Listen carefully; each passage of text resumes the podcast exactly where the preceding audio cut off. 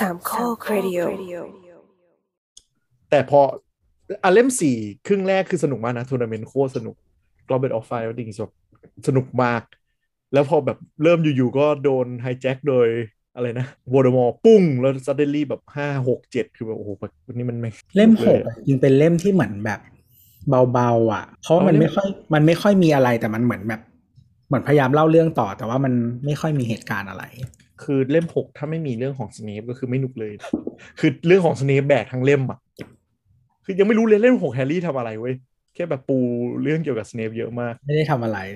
เออคือแบบโอเคแล้วยิ่งเป็นหนังคือยิ่งแย่เพราะแบบโอ้ my god โคตรน่าเบื่อเลยเล่มหกมันเหมือนมันเอาใครสักคนมาเป็น reference ว่ากลุ่มที่เป็นตัวแทนของกลุ่มคนอ่านว่าอายุมึงต้องเท่านี้ แล้วพอกระโดดไปปั๊บมันพ้นวัยวัยหนึ่งอะ แล้วเรื่องมันต้อง turn ไปแบบนั้นเลย มันไม่ใช่ค่อยๆ fade อะเหมือนแต่ว่าเหมือน JK เขาตั้งโครงไว้ครบแล้วนะ ตอนที่เขาเริ่มเขียน แต่ว่าแบบหมายถึงว่า element ระหว่างทางก็คือเติมใช่ไหมอืมแต่ว่าหมายถึงว่าพล็อตหลักอะ มันน่าจะครบใช่ตั้งแต่ตอนแรกละเขาคงจงใจแหละ คือคือเขาตั้งแต่เล่มแรก ๆ แล้วเขาบอกว่ามันจะเป็นการเติบโตของแฮร์รี่พอตเตอร์ในแต่ละปีที่จะแบบอะไรนะ เหมือนกับ มีความจริงที่เจ็บปวดมากขึ้น อ่าตอนนั้นเคยอ่านสัมภาษณ์เนอะแต่แต่เล่มห้าคือมึงไม่จะเป็นความจริงที่น่าเบื่อก็ได้ไงคือคือคือไงวะ คุณเล่มคุณห้าเป็นเล่มเดียวที่มันไม่มีวอร์ดมอร์เออแต่แบบน่าเบื่อมากคืออะไรอะ การเมืองเหรอหรืออะไร แบบ ไม่รู้ดิเออแต่มันน่าเบื่อแบบ แล้วแล้วมันมันจะเป็นเล่มที่แบบ อยู่ๆก็หนาอะ เราเราซื้อเวอร์ชันไทยใช่ป่ะหนึ่งสองสามคือแบบอ่านสบายสบายสี่เริ่มหนาละห้าคือแบบปึ๊บปกน้ำเงินน้ำเงินหนาเป็นพันหน้า เอาไปซ่อนใต้เก๊ะโรงเรียนไม่ได้ แบบโอ๊ยหนาจังโว้ยเออแต่มันโฟกัสที่ตัวละครจนไม่มี world building มันก็เลยรู้สึกน่าเบื่อมากโอเคมันคงมี world building คือเรื่องอะไรกระทรวงเวทมนต์คือแบบกูอยากรู้มาเอกเลอยไม่คือเหมือนไม่แต่จริงๆมันมีกระทรวงเวทมนต์อยู่แล้ว มันแค่จะเพิ่มพวกแบบ Department of Mystery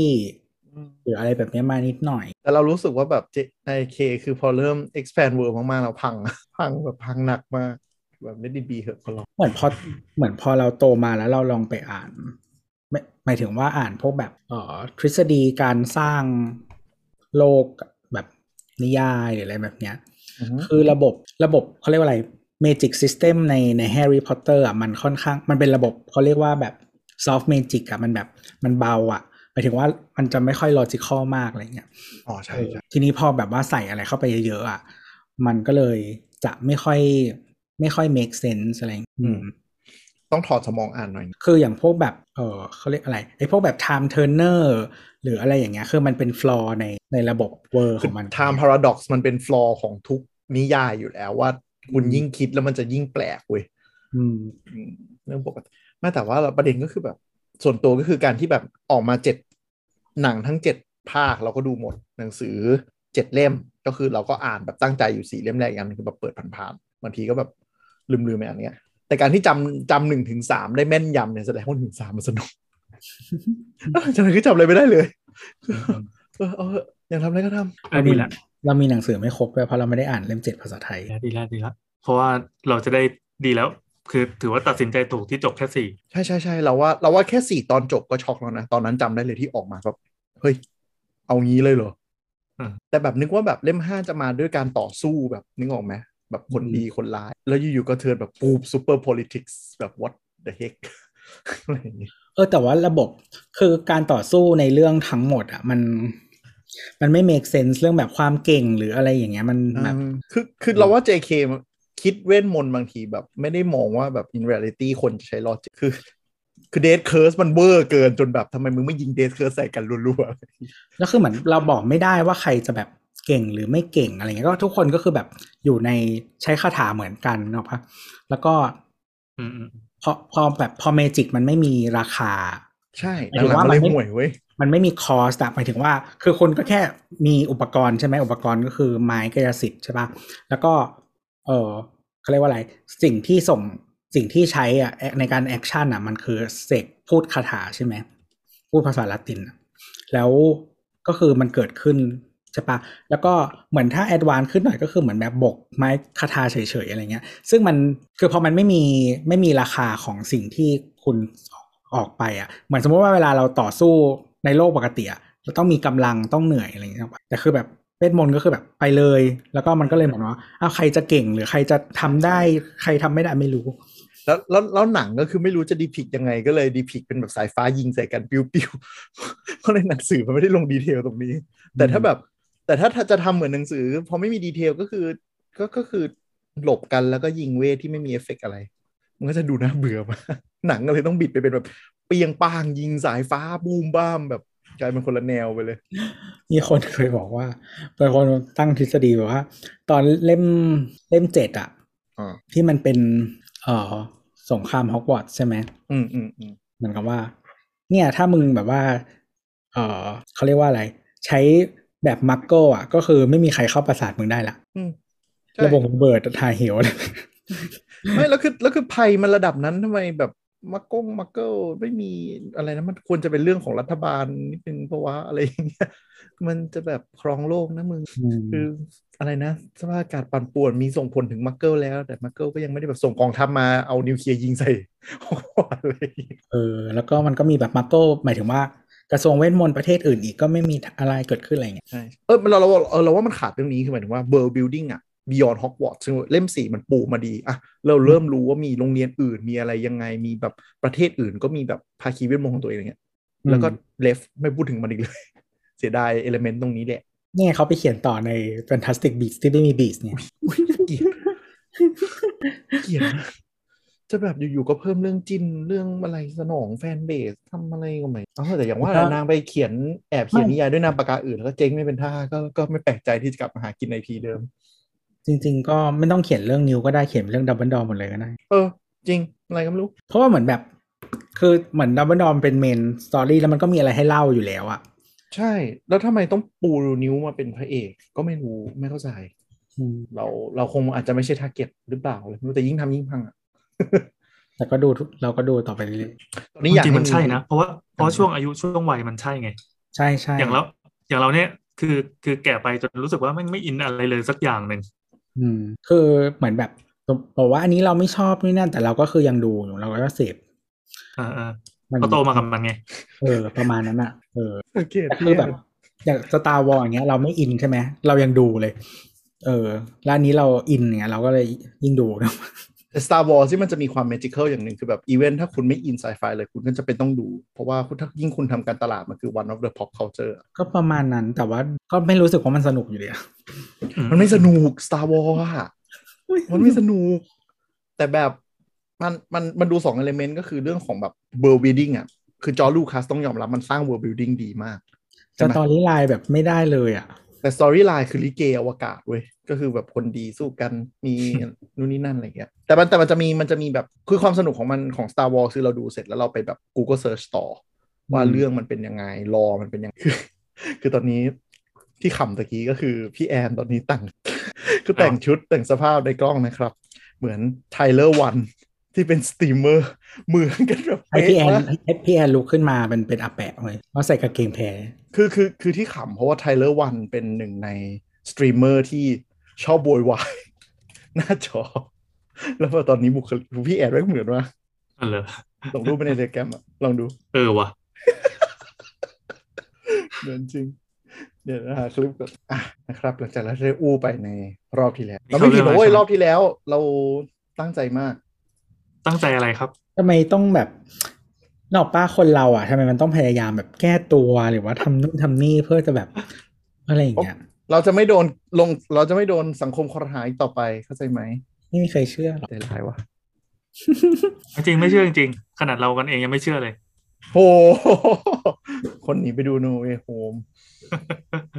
เราต้องสปอยให้เละเทะแล้วเลยเพราะตอนนี้ปลดสปอยทุกเว็บแล้วข่าวรัวๆ ใครยังไม่ไปดูตอนนี้คือแบบเละเป็นโจ๊กงงมีงงอยู่ว่าถ้าทำสปอยไม่สปอยเปิดสปอยแม่งมากส่วนใหญ่ส่วนใหญ่ที่เป็น global ที่ยอมรับกันคือหนึ่ง week เพิ่งรู้เหมือนกัน ก็คือหนึ่งทำสสับายปดาห์ใช่หนึ่งสัปดาห์แล้วก็คือหลังจากนั้นก็นี่เลย แต่เราเข้าใจว่าแต่เราเข้าใจว่าสื่อสื่อเรื่องเรื่องเราก็พูดแล้วเนาะมันปลดสปอยแล้วก็คืออ่า บทบาทของสไปเดอร์แมนตัวอื่นก็คืออันอันนี้สื่คือเกณฑ์สปอยแล้วนะ ใช่ สื่อเขามีสัญญาไว้ว่าแบบห้ามบอกอะไรอย่างนี้ แล้วพอแบบพอปลดปุ๊บก็คือแบบตุบตุบตุบตุบตุบยิงข่าวพร้อมกันแบบปั๊มปั๊มปั๊มปั๊มปั๊มทุกสื่อทุกสำนักคือมันก็จะมีคนแบบเอาเทปสัมภาษณ์แบบแอนดรูว์ การ์ฟิลด์อะไรอย่างเงี้ยที่เขาไปออกรายการช่วงก่อนหนังฉายอะแล้วแบบเออบางทีบางทีเขาก็ไม่ได้ปฏิเสธแบบจนหมดเขาก็แบบหัวเราะใส่อะไรอย่างเงี้ยแล้วก็บอกไม่มี อะไรอย่างเงี้ยแอนแอนดรูว์คือแบบอยู่ตกที่นั่งลำบากแล้วที่ตลกคือโทบี้ไม่โดนเลยเลยเออโทบี้ไม่โดนเลยเลยไม่แต่เราแต่เราเข้าใจว่าโทบี้ไม่เป็นมิตรกับสื่อกับปาปารัสซีพอสมควร นางนางเหวียงบ่อย คือนางนางเคยแบบสมัยสไปเดอร์แมนสมัยนู้นก็คือแบบมีคนปาปารัสซีเข้าไปถ่ายคือแบบแม่งตบกล้องพัวะแล้วชี้หน้าด่าเป็นคนจริงคนจริงไม่ค่อยนี่มันมีคนทำ compilation แอนดรูจูด้วยอะ What the fuck ไม่ก็คือเขาเคยไปงานงานอะไรวะออสการ์เหรอ หรืออะไรสักอย่างที่จูบกับแบรนด์เรโนะอืมจริงเหรอ อืม ไม่รู้สิจูบในงานจูบในงานคือหมายถึงว่า เหมือนนางนั่งโต๊ะเดียวกันใช่ป่ะแล้วเหมือนนางก็คุยโจกกันอะไรประมาณเนี้ย แล้วก็บอกว่า ประมาณว่าแบบจูบกันไหมหรือที่อะไรสักอย่างอะแต่ว่าทั้งคือทั้งคู่ไม่ได้ไม่ได้รับรางวัลอ่าเออ แล้วก็เหมือนแบบคนขึ้นไปรับรางวัลก็คือพูดสปีชใช่ป่ะแล้วสองคนนี้ก็คือหันมาจูบกัน อย่างเกรียน แล้วก็มันก็จะเหมือนกล้องอะอาจจะไม่ใช่กล้องหลักมันก็แบบแพนมาที่จูบกันอะ อ๋อ เห็นละ Golden Globe Golden Globe เออเกรียนแล้วก็มันมีวันหนึ่งที่นางไปออกเอ่อสตีเฟนโคแบร์เออ ที่มันเป็น late night show อ่าฮะเออมันคือที่อเมริกามันจะมีทอล์กโชว์แบบนี้เยอะที่เป็นแบบว่าอ่า late night show ใช่ไหมก็คือมีพิธีกรคนหนึ่งแล้วก็จะมีแบบแขกหรืออะไรก็ว่าไปอืมเออ ก็จูบกับสตีเฟนโคลแบร์ recreate recreate เออจูบจูบสองรอบแบบลองจูบดูอะไรอย่างเงี้ยก็แต่เพิ่งรู้ว่าแฟนคลับไทยเรียกนางว่าแมวส้มตลกดีก็กาฟิลไงเออเออน่ารักแมวส้มมันก่อนที่แนทถามว่ากาฟิลคืออะไร ไม่คือเราเราพิมพ์สปอยไปในในกลุ่มใช่ปะโคตรเฮียหาไม่เจอพิมพ์ว่าอะไรตอนนั้นอะเล่าหน่อย ตัวแม่งพิมพ์เรื่องย่อทั้งหมดที่ตรงเป๊ะลงไปเลยเว้ยก็เราอยู่ในป้าโรงบเต็มหน้า ตอนนั้นเราเราอยู่ในโรงยังไม่ได้ออกจากโรงเลยโอ้โหพอจบรอเครดิตอยู่ใช่ไหมเออ คือคือมันเร็วมากไใช่คือที่นั่งคือไอ้ที่นั่งแบบนั้นอะ มันมันเล่นมือถือได้มันไม่มีใครเห็นเว้ยอ่าอ่านึกออกนึกออกเออก็คือแต่ยังไง still ก็คือแบบจบแล้วถูกป่ะรอเครดิตรอ end credit อยู่ยังไม่ถึงจะไม่จบเรื่องเลยเหี้ย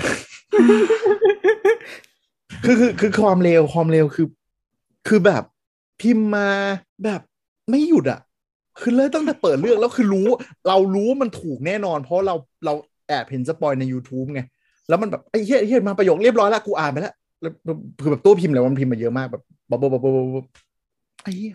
เรียบร้อยเลย เรียบร้อยเลยเจ๋งมากอ๋อเคนบอกเคนจะไปดูวันนั้น แต่ว่าเราอะดูตอนบ่ายใช่เราดูเย็นไม่เป็นคนอย่างนี้วะแล้วมีการแบบก็ก็อาจจะไม่จริงก็ได้แต่แบบโอ้กูมั่นใจตรงเป๊ะเลย แล้วพอออกของมันจะลงเสร็จโอ้ตรงเป๊ะจริงด้วยโคตรหยาบอะเหลียวว่าก็ถ้าไม่ถ้าไม่บ่นว่าแบบไม่อยากเห็นสปอยเลยก็จะไม่ทำหรอกรับเหมือนท่าไทยท้าทายท้าทายนานมืดแม่งแต่แต่คือเราอะเป็นคนชอบอ่านสปอยหนัง แต่ว่า ถ้าเป็นหนังแบบเนี้ยปกติเราจะไม่อ่าน ไม่ควรเพราะว่ามันไม่คือเราชอบอ่านหนังที่มันแบบว่า ต้องทำความเข้าใจอะ หรือว่าหนังที่มันจะแบบเขาเรียกว่าอะไรอะเออมันจะ เออเขาเรียกว่าอะไรทำทำให้แบบรู้สึกไม่ดีอะ หมายถึงว่าออกมาหนังที่มันแบบอาจจะไม่ happy อะอ๋อทำทำงานกับอารมณ์เรางี้ เออ เราจะอ่านก่อน แต่เพราะหนังแบบแบบเนี้ยคือมันเป็นหนังที่ไม่ต้องไม่ต้องคิดอะไรแล้วไปดูอะเราก็จะไม่อ่าน อืมอืมไม่แต่แต่เอาจริง เอาจริง No Way Home เป็นหนังที่ตอนดูเสร็จในโรงอะ รู้สึกปลื้มปริ่ม แต่พอออกจากโรงผ่านวันไปเรื่อยๆ จะรู้สึกว่าหนังมันไม่มี sense มากขึ้นเรื่อยๆเรื่อยๆเรื่อยๆเรื่อยๆหนังมัมันนจะไม่มันเล่นกับความรู้สึกแบบนอสท a ลเจียนู่นนี่นั่นใช่อะไรแบบใช่นี้ใช่ใช่มันเลยทำให้อืมคือหมายถึงว่าตัวหนังมันเองอะ มันอาจจะไม่ได้ทำให้คุณแบบรู้สึกแบบว่าสนุกหรือดีแฟนสวิตมันเยอะเกิน ว่าตรงๆ ใช่ แต่ว่า แต่ว่าคือสิ่งที่ไอ element พวกนี้คือถ้าคุณแบบดูสไปเดอร์แมนมาก่อน นู่นนี่นั่นมาก่อนอย่างเงี้ยคุณก็จะอินอะไรก็คือแฟนเราอะดูสไปเดอร์แมนทั้งห้าภาคก่อนหนานั้นหมด แต่แฟนเป็นประเภทดูแล้วก็แบบทิ้งทุกอย่างไว้ ไม่เคยจำอะไรได้ ก็คือมาดูมาดูอันนี้ก็คือแบบไม่อินอะไรเลยแล้วไม่เข้าใจเลยเลยว่าแบบมันเกิดอะไรขึ้น คือแบบฉากที่ว้าวก็คือแบบ มันจะคือคนที่ไม่ตามมันจะแบบแล้วไงอะหรือแค่คนที่เฉพาะแค่แบบตาม Spider-Man MCU อย่างเดียวอะไม่ตามห้าภาคก่อนหน้า ก็คือแบบมัน drop ไปเลยสามคะแนนนะคือแบบอาจจะแบบอืมหกจุดห้าเต็มสิบเลยอะอ๋อ แต่คือถ้ามีแบบอืมแต่ถ้ามันเป็นเนิร์ดแต่เด็กก็จะแบบ โอ้ fulfill จังอะไรอย่างงี้ แต่เราจำจำโทบี้ แม็คไกวร์ภาคสามไม่ได้แล้วอะมันขยะภาคนั้นนะปล่อยมันไปเถอะใครจำได้เอก็เก่งเนาะแต่ว่าแต่ว่าก็ภาคหนึ่งภาคสองอะไรเงี้ยแล้วก็ Amazing Spider-Man อะไรเงี้ยก็ได้อยู่ Amazing Spider-Man เราจำภาคแรกไม่ได้เลย จริงๆจำไม่ค่อยได้ แต่ว่าก็เหมือนแบบบางฉากที่มันแบบไอคอนอะไรเงี้ยก็จำได้ คือ Amazing Spider-Man เนี่ยเราไม่เข้าใจมากว่าเขาจะแบบ ดองทำไม เพราะว่าภาคสองทำดีกว่าภาคหนึ่งเออแต่แม่งพอแบบก็ตัดโซนี่ก็ตัดสินใจดอง คือภาคหนึ่ง Amazing Spider-Man เราว่ามันแย่มากอะคือแบบโอ้โหแบบอะไรเนี่ย ซึ่งซึ่งซึ่งมันก็มาล้อเลียนตัวเองในโนเวลอืมอืมคือล้อได้ทุเรศมากก็แบบโมทีฟตัวร้ายคือมึงแบบส้นตีนมากนี่คือหนังใหญ่จริงๆแบบนั่นแหละครับ ก็เดี๋ยวรอดู Morbiusโอ้เราว่าห่วยอะดู trailer รู้สึกถึงความไม่สนุกเลยอะ ไม่น่าจะดีแต่มันน่าจะต่อกันบางอย่างเพราะจริงๆมันต้องฉายก่อนอ่าจริง ๆ Venom สองอะ กับ Morbius อะ มันจะต้องฉายก่อนสไปเดอร์แมนอืม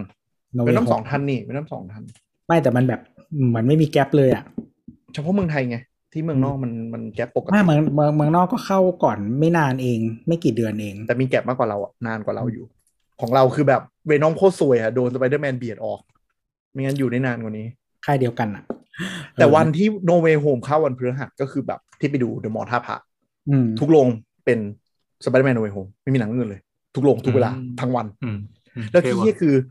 เจ็ดสิบเปอร์เซ็นต์เป็นภาคไทยสมก็เป็นเดอะมอลล์ท่าพระว่าขนาดว่าทำใหม่แล้วนะอย่างดีเอ็มมีโรง M Lifestoreเออท่าพระ ฉันไปนอนเออฉันไปดูโรงอันนี้นะเว้ย อะไรนะ Cine Cafe สามารถเอาไปแลกอ่ากาแฟได้ก่อนเข้าไปดูในโรงนะครับ มีลาเต้ craft ซึ่งปัญหาก็คือ คนที่ซื้อโรงเนี้ย ทุกคนจะได้ complimentary drink ทั้งหมด แล้วคือ Spider-Man มันดูกันเต็มโรงพอเต็มโรงปุ๊บบาริสต้ามีอยู่สองคน ทุกคนไปก่อนหนังสิบนาทีไปแลกกาแฟร้อยแก้วบาริสต้าหัวฟู หัวฟูแบบไม่ไหวแล้ว คือมีคนแบบมาแลกแล้วก็คือทิ้งเลยแล้วก็เดินเข้าโรงเลยอะก็มีกาแฟแบบวางวางวางทิ้งไว้ เออ ก็คือแบบนานมากแบบเขาไม่มันเพิ่งเปิดด้วยไงเขาก็ยังไม่คล่องอะไรอย่างเงี้ยแล้วนั้นเปิดตัวด้วยสไปเดอร์แมนแบบ บายเราเราไปเราไปตอนเวลาหนังฉายพอดี แล้วก็ไปนั่งกินข้าวแล้วก็หมด หมดแล้วก็แบบทุกคนเข้าไปหมดแล้วกูก็แบบรอรอเพลงจบก่อนเพื่อเข้าโอ้แต่คนไม่ยืนเยอะจริงแบบไม่ยืนเป็นเรื่องปกติแล้วคนยืนคือแบบเออแปลกแต่จะเพราะลงวัยรุ่นด้วยมั้งแต่ว่าสาขาแล้วก็หนังด้วย ใช่สาขาหนังเวลารอบรอบเออเพราะว่าไปดูที่กลางเมืองก็ยังแบบยืนกันทั้งโรงนั่นเลยโอ้กลางเมืองโหยืนเหรอตกใจ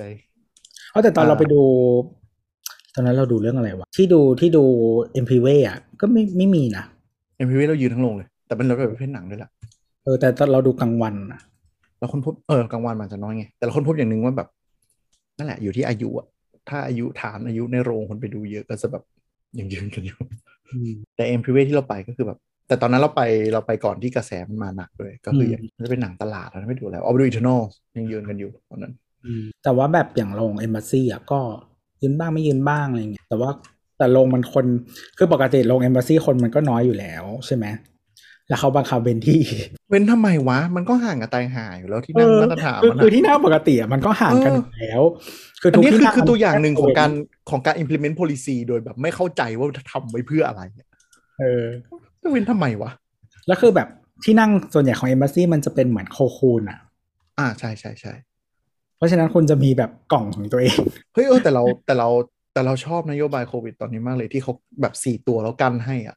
เหมือนได้ที่นั่ง private โดยที่ไม่ต้องจ่ายตังค์แพงเออเออใช่ แล้วก็ดีจังเหมือนเอมบ s ซี่เขาทำเขาแบบปรับทำเล้าใหม่เลย แล้วก็พนักงานเสิร์ฟอาหารแทนอะไรเงี้ยก็ ไม่ให้ไม่ให้ไม่ให้เราตักอะก็รอดูนะครับ ตอนนี้ก็ยังมีโอกาสได้ดูหนังไม่รู้จะเป็นยังไงอ๋อไอคือมัตนอนแรกลงลงสิบหกเซนทันเวอร์ตอนแรกก็เป็นเขาเสิร์ฟเว้ยแล้วก็แบบ เหมือนอีกวันอีกตอนที่เราไปดูอีเทอร์นอลอะคือเป็นเขาเสิร์ฟใช่ปะเขาบอกเดี๋ยวเขาเอาให้ ไม่ให้เราหยิบอืมแต่ว่าแบบก็คือเราเราเหมาลงใช่ไหมเราไม่มีคนให้แล้วแบบพอไปวันที่ไปดูสไปเดอร์แมนก็คือดูลงนี้เหมือนกันอืมเขาให้เราหยิบเอง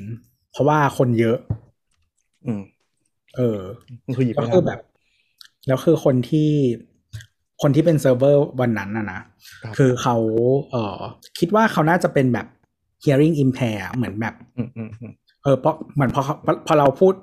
คือเขามันจะต้องให้เราสั่งอาหารก่อน อืมขนมที่กินในโรงอะอืมมันจะมีขนมที่กินในโรงกับไอ้ที่เรานั่งกินใช่ไหมอืม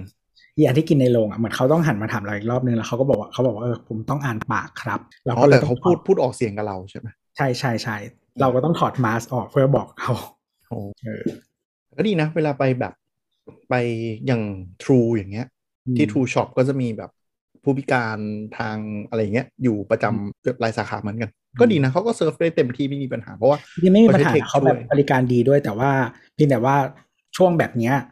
พอถ้าปกติเขาใช้ชีวิตด้วยการอ่านปากใช่ไหมเออจริง เออมันก็ลำบากเขาเหมือนกันอืมก็ดีนั่นแหละแล้วก็นี่ก็เป็นรายการ Tech Talk นะครับเปื่อยเปื่อยๆมา วันนี้วันที่สี่เราอัดกันวันที่สี่เดือนครับหนึ่งเดือนหนึ่ปีงสองพันยี่สิบสอง คือตอนนี้สถานการณ์โควิดตามตัวเลขของรัฐบาลตอนเช้าก็คือบวกประมาณสามพันอย่างทรงๆอยู่ แต่ดูจากทวิตเตอร์และ Facebook แล้ว ATK บวกแม่งพืบเลยกูเลยไม่รู้ว่าจะเกิดอะไรขึ้นหลังจากนี้แล้วตอนเอปอล่อยเต็มวันศุกร์เต็มนี้แบก็บเต็มทวิตเตอร์และ IG ไปหมดเลยอะใช่มันเยอะมากเลยจนเราตกใจว่าเลขพวกนี้มันจะขนาดไหนวะ แต่ก็ไม่แปลกเพราะอเมริกาวันนี้ก็คือ announce ว่าทะลุล้านแล้ว จากเมื่อวาน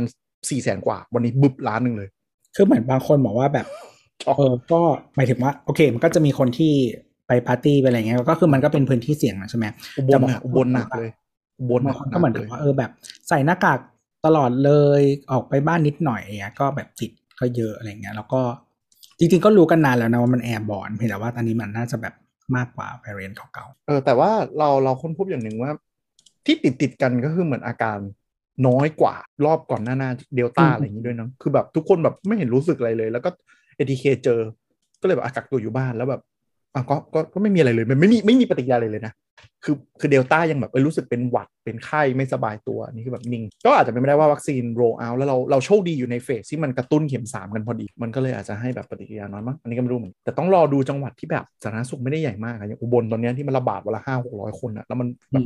จะสองพันอะเออเนี่ยน่ากลัวจริงนั่นแต่เขาก็มีโรงพยาบาลศูนย์โรงพยาบาลมหาลัยอะไรเงี้ยก็น่าจะช่วยได้อยู่แต่ว่าถ้าแบบไปจังหวัดเล็กกว่านี้ก็จะลำบากใช่ใช่แต่มันเป็น indicator ที่ดีแล้วว่าทำไมรู้สึกคนรอบตัวมันเริ่มกลับมาติดอะก็แสดงว่ามันระบาดแล้วล่ะแต่ก็แต่ก็แต่ South Af ก็ก็ก็เขาเคลมว่าจบแล้วนะอืมที่เอ่อ South Africa ที่โอไมครอนอะที่แบบเจอที่แรก แล้วก็ตอนนี้ก็คือแบบเขาก็เขาก็ announce แล้วว่าแบบเออตอนนี้คือขาลงอย่างชัดเจนโอ้ซึ่งมันมันเร็วมันจังก็เร็วมากอะมันเร็วมากเลยนะ เออ แต่แบบอย่างที่อเมริกาก็บอกว่าไม่ล็อกดาวน์แล้วแน่ใช่ อย่างถ้าไปไป search ดูตัวเลข South Africa โควิดชาร์ตอะอันนี้มันเป็น wave ที่สี่ของแอฟริกา คือกราฟมันแบบมันชันมากอะปึ๊บแล้วก็ลงเลย ตอนเนี้ยเออคือแบบภายในสัปดาห์เดียวก็คือลงปุ๊บปุ๊บๆแต่ว่าปุ๊บเดี๋ยวถ้าเลขเข้าโรงพยาบาลไม่เยอะ เมืองไทยก็น่าจะปล่อยฟรีแล้วมั้งใช่ แล้วอย่างเซาท์แอฟริกาก็คือตัวเลขตายรอบนี้น้อยมาก อืม ก็ไม่รู้เหมือนกัน we'll see แต่ถ้ามันมันมันระบาดกันมาเป็นแบบเป็นเชื้อที่อ่อนแล้วระบาดเร็วแล้วสร้างภูมิคุ้มกันได้มันก็อาจจะกลายเป็นนั่นแหละ endemic กลายเป็นเนี่ยไข้หวัดสายพันธุ์เอที่ที่ทุกวันนี้ก็คือยังมีคนเป็นบ้างปะปลายนะก็รอพวกอืม cure อะไรอย่างเงี้ยแบบยากินอะไรอย่างเงี้ยเออ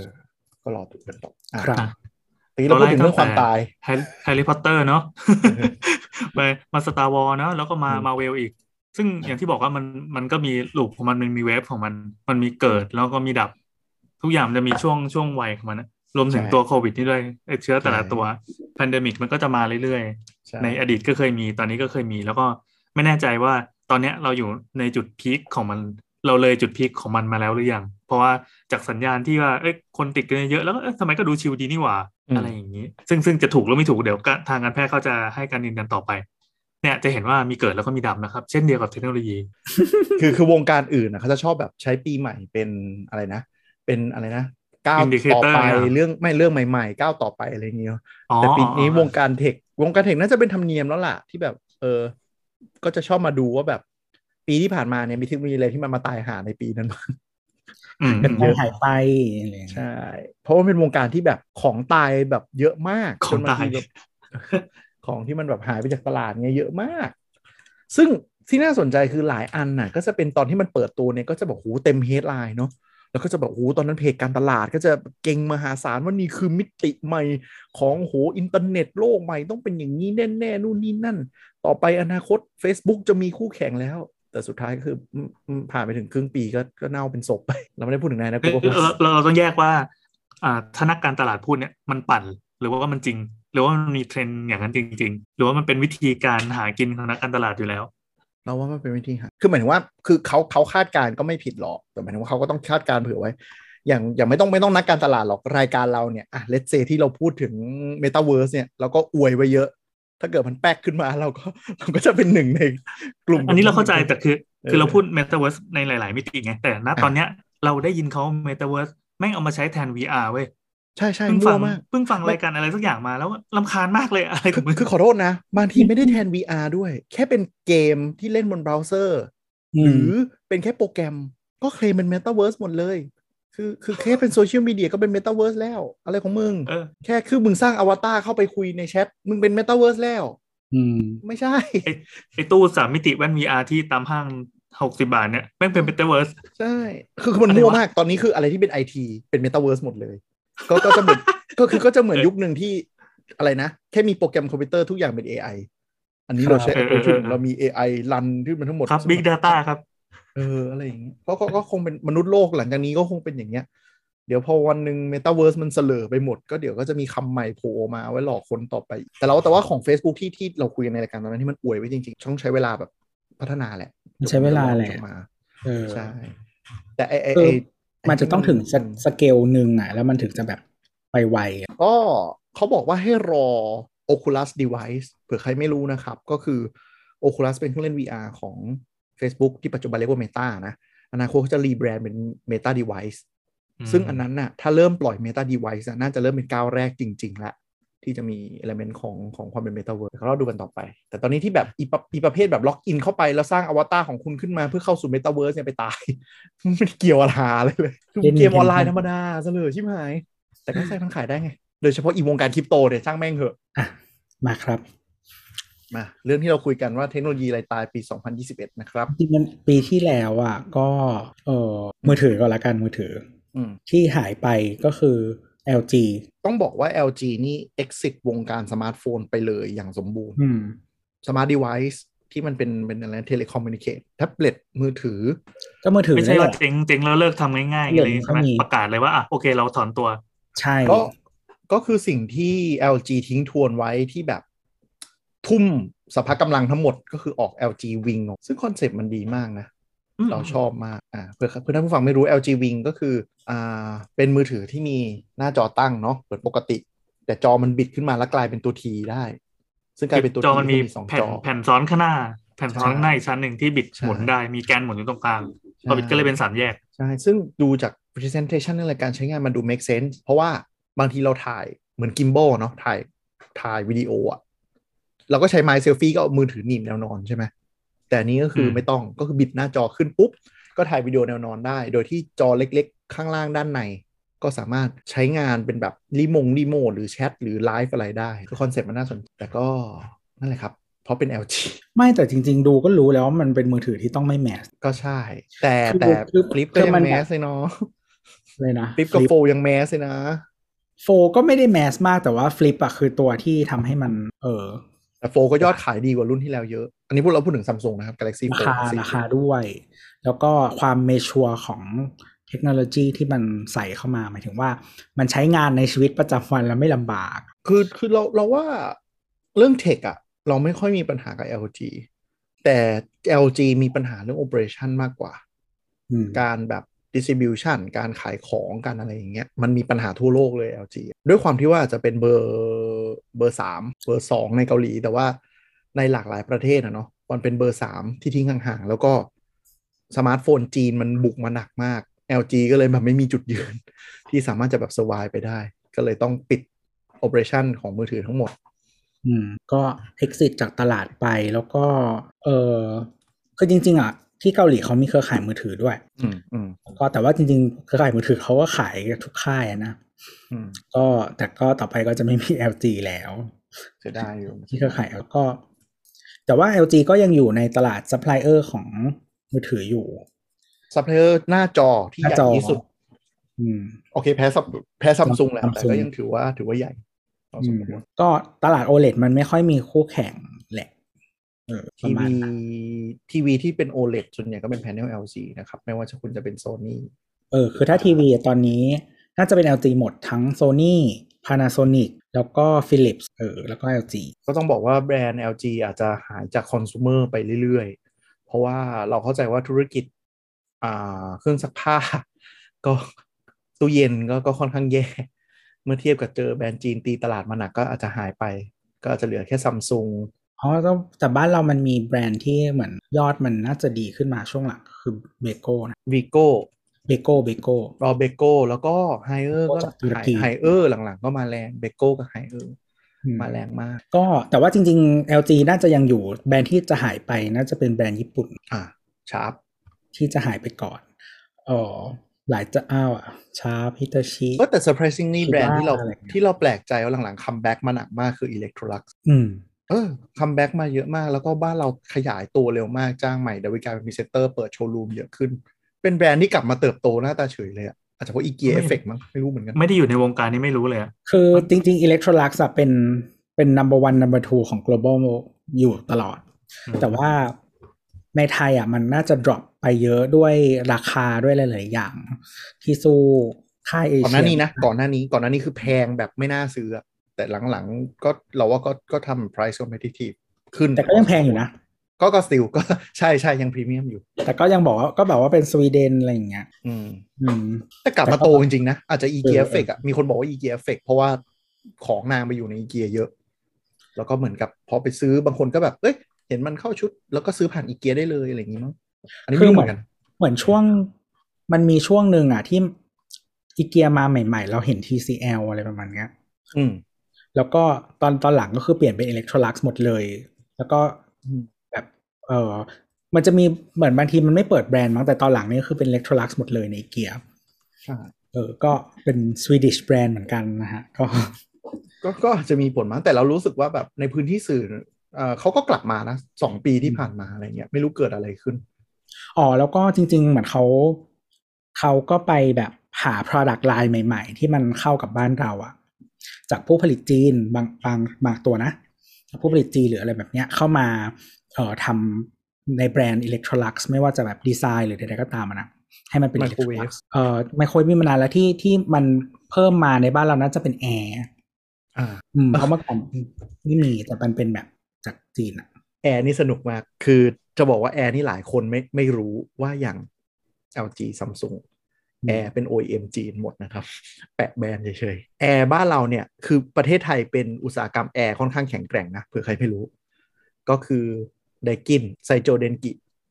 สองแบรนด์นี้เป็นอ่าไซโจเดนกิที่เป็นแบรนด์ไทยนะครับอืมเออไทยแท้ๆเอออะไรอย่างเงี้ยแล้วไดกินแหล่งผลิตหลักก็อยู่บ้านเราที่ไทยใช่แล้วก็มิซูบิชิมิซูบิชิมิซูบิชิแหอิล่เล็กทริก แหล่งผลิตจะมีสองตัวนะ จะบอกไว้ก่อนเออมิซูบิชิอิเล็กทริกแต่ว่าถ้าเป็นตามร้านขายแอร์บางทีเขาจะเรียกว่ามิสเตอร์สลิมอ่าเพราะมันเป็นชื่อรุ่นของเขา ตัว Mr. Slim กับ Heavy Duty มิตซูเหมือนกัน แต่คนขายคนผลิตคนละโรงงานคนละแบรนด์นะครับ คือยืมแบรนด์มิตซูมาติดเฉยๆเพราะฉะนั้นจะมีจะมีทีมที่ชอบ Heavy Duty และทีมที่ชอบมิสเตอร์สลิมคซึ่นงละสบองริษัอัทนนะครับสองอันก็คนละบริเหมือษัทนดีกันคนละอย่างใช่ไหมไม่ใช่ว่าดีด้อยกว่ากัน แยกการทำงาน แยกการดีไซน์ แยก product line ไม่เหมือนแยกการรับประกันไไทั้งหมด ไม่มีอะไรเกี่ยวกันเลย ไม่มีอะไรเกี่ยวเลยอะไรก็คนละตัว เพราะฉะนั้นอ๋อเหรอเดินเข้าไปขาย Heavy Duty ไปขออะไร Mr. Slim ไม่มีนะครับก็เลยแต่แบรนด์ที่มันดังในไทยมานานอะก็คือเป็นอิเล็กทริกนะก็คือ Mr. Slim นะฮะใช่มิซูบิชิอิเล็กทริกก็คือของกันยง อันนี้คือคือยี่ห้อยอดนิยมของไทย ของกันยงเอออีกเอ่อ Heavy Duty ของมหาจักรอ่าเผื่อใครไม่รู้มิตซูบิชิสมัยก่อน partner กับกันยงอิเล็กทริกที่ขายในไลน์ของเราทั้งหมดเป็นกันยง ส่วนตัวมหาจักรเปิดขึ้นมาเป็นHeavy Duty อืมอะไรที่งงมากแล้วคนไม่รู้เยอะมากไม่รู้เยอะมากอืมซึ่งร้านแอร์ก็จะขาย2แบรนด์ด้วยนะแล้วก็ใช่จะใช่แบบประกันแต่ว่าไม่เหมือนกัน เดี๋ยวนี้ตัว ad อะเขาก็พยายามจะแบบเหมือนอย่างตัว Heavy Duty เขาก็จะพยายามแบบให้เห็นชัดขึ้นแล้ว เมื่อก่อน Heavy Duty มันจะมีแบบอะไรอะมัสคอตเป็นบีเวอร์อะไรสักอย่างอ่า Mr. Slim เป็นช้างหรือสักอย่าง เออหรือว่าถ้าจำไม่ได้ก็สังเกตพรีเซนเตอร์นะคนละคนอ่า แต่หลังๆหลังๆ ก็คือเราจะเห็นร้านขายแอร์ก็คือโลโก้ Mr. Slim กับ Heavy Duty เนี่ยจะเริ่มใหญ่ขึ้น แล้วลดลดตัวโลโก้มิตซูออกอืมแบบให้มันเล็กลงอะไรเงี้ยจะได้ยากแต่สนุกว่าเรื่องเรื่อง Mr. Slim กับ Heavy Duty เนี่ยเพราะว่าต่างฝ่ายต่างก็มีแบบทีมแฟนของตัวเองที่เคลมว่าอีกฝั่งห่วยกว่าชอบทะเลาะกัน แต่ globally คือ globally ไดกินน่าจะ number two นะ ถ้าจำไม่ผิด number one คือยี่ห้อ Gree นะจีนล้วน เมืองไทยมีขายแล้ว เมื่อเมื่อก่อนเหมือนไม่มีเมื่อก่อนเป็น OEM อย่างเดียวเดี๋ยวนี้มีขายด้วยยี่ห้อ Gree ของจีนๆ Gree ก็คือ Gree Air OEM G R E E ครับอ๋อคิดว่ากออีกีไม่ใช่ Gree เป็นแบรนด์แอร์ที่ใหญ่ที่สุดในโลก แล้วก็อ่าบุกกลยุทธ์เมืองไทยด้วยป่าล้อมเมือง ก็คือไปร้านแอร์ local รอบนอกก่อน ตอนนี้ก็เริ่มทะลักเข้ามาในในในกรุงเทพเยอะขึ้นละ Gree ถูกมากถูกกว่าแบรนด์อื่นฟังก์ชันเดียวกัน 30%เพราะอย่าง LG Samsung เนี่ยมันคือ OEM แบบอย่างเงี้ยโรงงานพวกนี้มา เพราะฉะนั้นถ้าคุณดูฟีเจอร์นะ Gree แต่รีโมทมันส้นตีนมากบาง product line คือคือด้วยความเป็นเอเชีย บางทีรีโมทจะรกมาก แล้ว Gree ก็คือเอาแบบเอาความแบบรีโมทจีนมาอะไรเงี้ยบางทีมันจะรกๆหน่อยอืมอืมแต่ถ้าพูดถึงความคุ้มค่าค่อนข้างดี แต่ประกันอันนี้ยอมรับยังไม่รู้นะนี่ไม่รู้อาจจะต้องแบบดูไว้เป็นตัวเลือกเปรียบเทียบแล้วกันอืมยี่ห้อที่ทำเองอะก็ พานาไดกินอะไรประมาณเนี้ยนี่คือที่ทำเองแล้วก็พวกมิซูใดพานาไดกินมิตซูแล้วก็ไซโจเดนกิพวกนี้ก็คือประกอบเองอะไรเองหมดๆทำเอง แอร์บ้านเราค่อนข้างค่อนข้างแนวหน้า คือเผื่อเผื่อใครไม่รู้ใน Southeast Asia คือเราประกอบส่งขายหมดตลาดค่อนข้างใหญ่ แต่ก็นั่นแหละมันมันแต่มันเป็นตลาดที่ฝรั่งเขาไม่ไอ้นี่ไงเพราะว่าเขาไม่ใช่อ่าใช่ใช่ใช่มันก็เลยทำให้เรายังอยู่ได้ไงอืมแล้วก็เออนิดนึงถ้าใคร อยากได้แอร์ที่มัน connected อะยี่ห้อแบบฝรั่งอะมันจะทำไม่ได้ หมายถึงยังไงนะ คือจะใช้ไอ้แบบ smart home เหรอเออ ใช้กับ smart home เลยคือ LG Samsung อะไรเงี้ยใช้ได้เลยอ่าโดยที่มันจะไอ้พวกที่เป็นรุ่น Wi-Fi ใด ๆอะอืมมันจะใช้ได้เลยอืมแต่ว่าถ้าเป็นยี่ห้อญี่ปุ่นอืมแบบไดกินหรือว่า เอออะไรวะ พานา มันต้องซื้อกล่องเข้าไปใส่ข้างใน อ๋อ ซื้อเป็นเหมือน คิดเสริมแล้วต่อใช่เขานี้ใช่ไหมใช่ใช่ซึ่งแพงประมาณสามสี่พันอะอืมเออแต่ซื้อของบ้านเราบางทีดูแค่ราคาไม่ได้ มันต้องดูเรื่องการรับประกันเรื่องการเคลมง่ายด้วยอะไรเงี้ยอิเล็กโทรลักซ์เราไม่เคยมีเครื่องปั่นก็คือไปถึงเขาก็เคลมให้เลยแบบเปลี่ยนตัวใหม่เอออืมง่ายดีแต่แอร์ไม่รู้ยังไงไม่รู้ไม่รู้ดีไหมอะไรเงี้ยเพราะมันเป็นแต่ว่าไอ้พวกแบบเอ่อ kitchen appliance อะเขาทำเอง แต่เราชอบอิเล็กโทรลักซ์ตรงที่ product line เขาคุมโทนดีเว้ยเราเลยไม่แปลกใจที่บางคนอาจจะชอบซื้อ เพราะว่าตั้งแล้วมันแบบ เราซื้อไมโครเวฟมาเพราะว่ามันสวย เออไมโครเวฟมันสวยสุดละมันเป็นแบรนด์ที่ไมโครเวฟสวยสุดเครื่องอื่นมันเป็นพลาสติกขาวๆเมลามีนแบบเปิดป๊อกแป๊กอะอันนี้ก็จะแบบมีตู้กระจกนิดนึงอะไรอย่างงี้ดูดี เออบางยี่ห้อก็แบบทำคู่สีอะไรก็ไม่รู้อะคือแบบใช่ LG อะทำสีแดงมาทำไมใครอยากได้ไมโครเวฟสีแดงบอกกูทีงั้นเรากลับกันมาเถอะครับถึงไหนแล้วนะวันนี้เลื่อยเปื่อยมากไม่แต่ก็อะคือแล้วก็ก็มีมีแบรนด์มือถือที่เหมือนไม่ถึงกับหายไปนะ แต่ว่าก็ กลืนๆไปก็คือ OnePlus โอ้วันพลัสนี่เราเราเราว่าตายแล้วดีกว่า คือคือกินบุญเก่าแบบน่าเกลียด อ่าเผื่อใครไม่รู้วันพลัสเท้าความนิดนึงเป็นบริษัททำมือถือสไตล์ตะวันตก ที่เป็นบริษัทลูกของ Oppo แต่เมื่อก่อนบริษัทชื่อ BBK นะฮะ เป็นเจ้าของ Oppo Vivo แล้วก็ OnePlus นะครับ ก็คือเป็นบริษัทเอกเทศเลย พัฒนารอมเป็นระบบฝรั่ง ทีมก็คือทำงานเป็นแนวตะวันตกทั้งหมด พอถึงจุดหนึ่งแล้วก็ตอนแรกคืเขาขายแต่ตะวันตกด้วย อ่า แล้วถึงจุดหนึ่งก็คือ direction มาไงไม่รู้ก็คือโดนจับเมิร์กับ Oppo อี CEO ของ OnePlus ก็ไปนั่งเป็น CEO ของ Oppo แล้วก็โดน direction มาว่า Oxygen OS ก็คือเป็น OS ที่พัฒนาจาก Android เพียวๆเนี่ยให้ยกเลิกแล้วเอา Color OS ซึ่งเป็นแอ่า Android ที่ใช้กับ Oppo เนี่ย มาสวมใน OnePlus สิ่งที่เกิดขึ้นคือปัญหาเยอะมากแบบเน่าไปเลย คือเออจดปัญหาความเข้ากับฮาร์ดแวร์คือมันอัปเกรดให้รุ่นเดิมด้วย ใช่แต่มันอัปเกรดแล้วห่วยลงเรื่องที่เป็น OnePlus เดิมด้วยอะไรประมาณเนี้ยแล้วก็อีกส่วนหนึ่งก็คือว่าเหมือน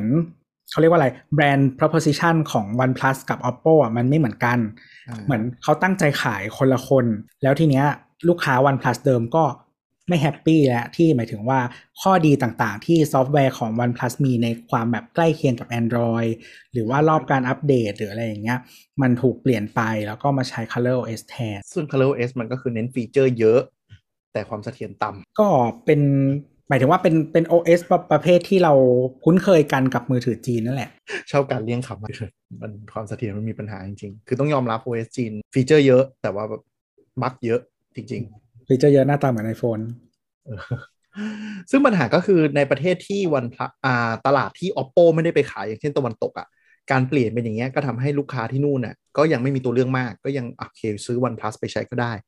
แต่ตลาดอย่างเอเชียก็คือแบบมีทั้ง Oppo มีทั้ง OnePlus แล้วทุกคนก็มีคแล้ววามก็คิดว่า vivo งั้นกูซื้อ Oppo ไม่ดีกว่าวะในเมื่ออืม OnePlus ทำตัวเหมือน Oppo เข้าไปทุกวันอะไรอย่างเงี้ยก็มี vivo realme เอออะไรอย่างเงี้ยอ๋อลูกลูกเหมือนกันนะฮะ realme ด้วยใช่แล้ว OnePlus สมัยก่อนก็คือออกปีละรุ่น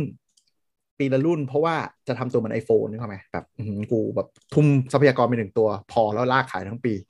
มาช่วงกลางๆประมาณ OnePlus 5เริ่มมี2รุ่นสองรุ่นหัวปีท้ายปี อ่า เป็นแล้วตอนหลังก็มี5รุ่น 5T ผูกมาอีก อ่า แล้วพอ direction หลังก็คือ ออกมาคลอดลูกเหมือน Oppo เลยมีตั้งแต่ห้าพันหมื่นหนึ่งหมื่นห้าสองหมื่นแล้วคือตัวเหมือนเขาเรียกว่าอะไร reposition ของแบรนด์ตอนแรกอะ่ะเขาบอกว่าเขาจะเป็น flagship killer ก็คือหมายถึงว่าให้ความเอ่อให้ฟังก์ชันอะไรต่างๆ เท่า flagship ใช่ไหมแต่ว่าในราคาที่มันถูกกว่า แล้วก็ไอสิ่งนี้มันก็ค่อยๆหายไป หมายถึงว่าราคามันถูกเพิ่มขึ้นเอ่อในจุดที่มันไม่ได้ต่างจาก flagship แล้วอะไรเงี้ยความคุ้มค่าใด ๆ มันก็ไม่เหมือนเดิม ซึ่งปัญหาก็คือบ้านเรายังกินบุญเก่าไงในการขายว่าแบบ OnePlus เป็นมือถือที่รอมเสถียรเบาอะไรซึ่งคนไม่รู้บางทีก็จะแบบเฮ้ยซื้อ OnePlus ดี แต่พอซื้อไปรุ่นนี้คือแบบหลายคนก็แบบเป็น Oppo เป็น Oppo ซื้อ Oppo ก็ได้ซื้อ Oppo ก็ได้ ซึ่ง Oppo จริง ๆ มือถือหลัง ๆ ดีนะ อย่างตัวไฟล์นะเราว่ามันดีเลย แต่ก็นั่นแหละติดความเป็น Oppo คือคือแบบทำช่วยทำธีมให้มันสวยหน่อยขอร้องกราบละครับ สวยไงเหมือนไอโฟนมันไม่เหมือนด้วยปะเมื่อก่อนมันเหมือนไม่ค่อยเหมือนละเดี๋ยวนี้มันมันแบบสีโดดเด้งมาก แต่เราเข้าใจว่ามันเกิดจาก Market Research ของทางจีนแหละ เพราะว่าคนในเอเชียจะมีการจำด้วยอัตลักษณ์ของสีมากกว่าการอ่านอืมเพราะฉะนั้นก็คือพอสีแต่ละอันมันชัดเจนเขาก็จะใช้งานง่ายขึ้น ก็จะเหมือนแบงก์บ้านเราที่ ที่ที่ใช้กลยุทธ์เรื่องสีจนชัดเจนจน จนคนบางคนก็ลืมชื่อเต็มไปแล้ว อย่างบ้านเราก็คือเรียกไม่เรียกไทยพาณิชย์แล้วเรียกว่าแบงก์ม่วงกันหมด แล้วก็ลืมชื่อจริงชื่อเต็มคืออะไรแบงค์ม่วงก็คือห้าร้อยเรียก SCB กับแบงก์ม่วงอะไรอย่างเงี้ยแบบชื่อเรียกชื่อเต็มนะแล้วแต่แบบตอนที่ธนาชาติมันย้ายมาเป็น TTB ก็คือแบบ ก็ฟักอัพมากเพราะบางคนแบบจะจำว่ามันคือแบบอีแบงค์ส้มแต่จริงๆเราว่าเขา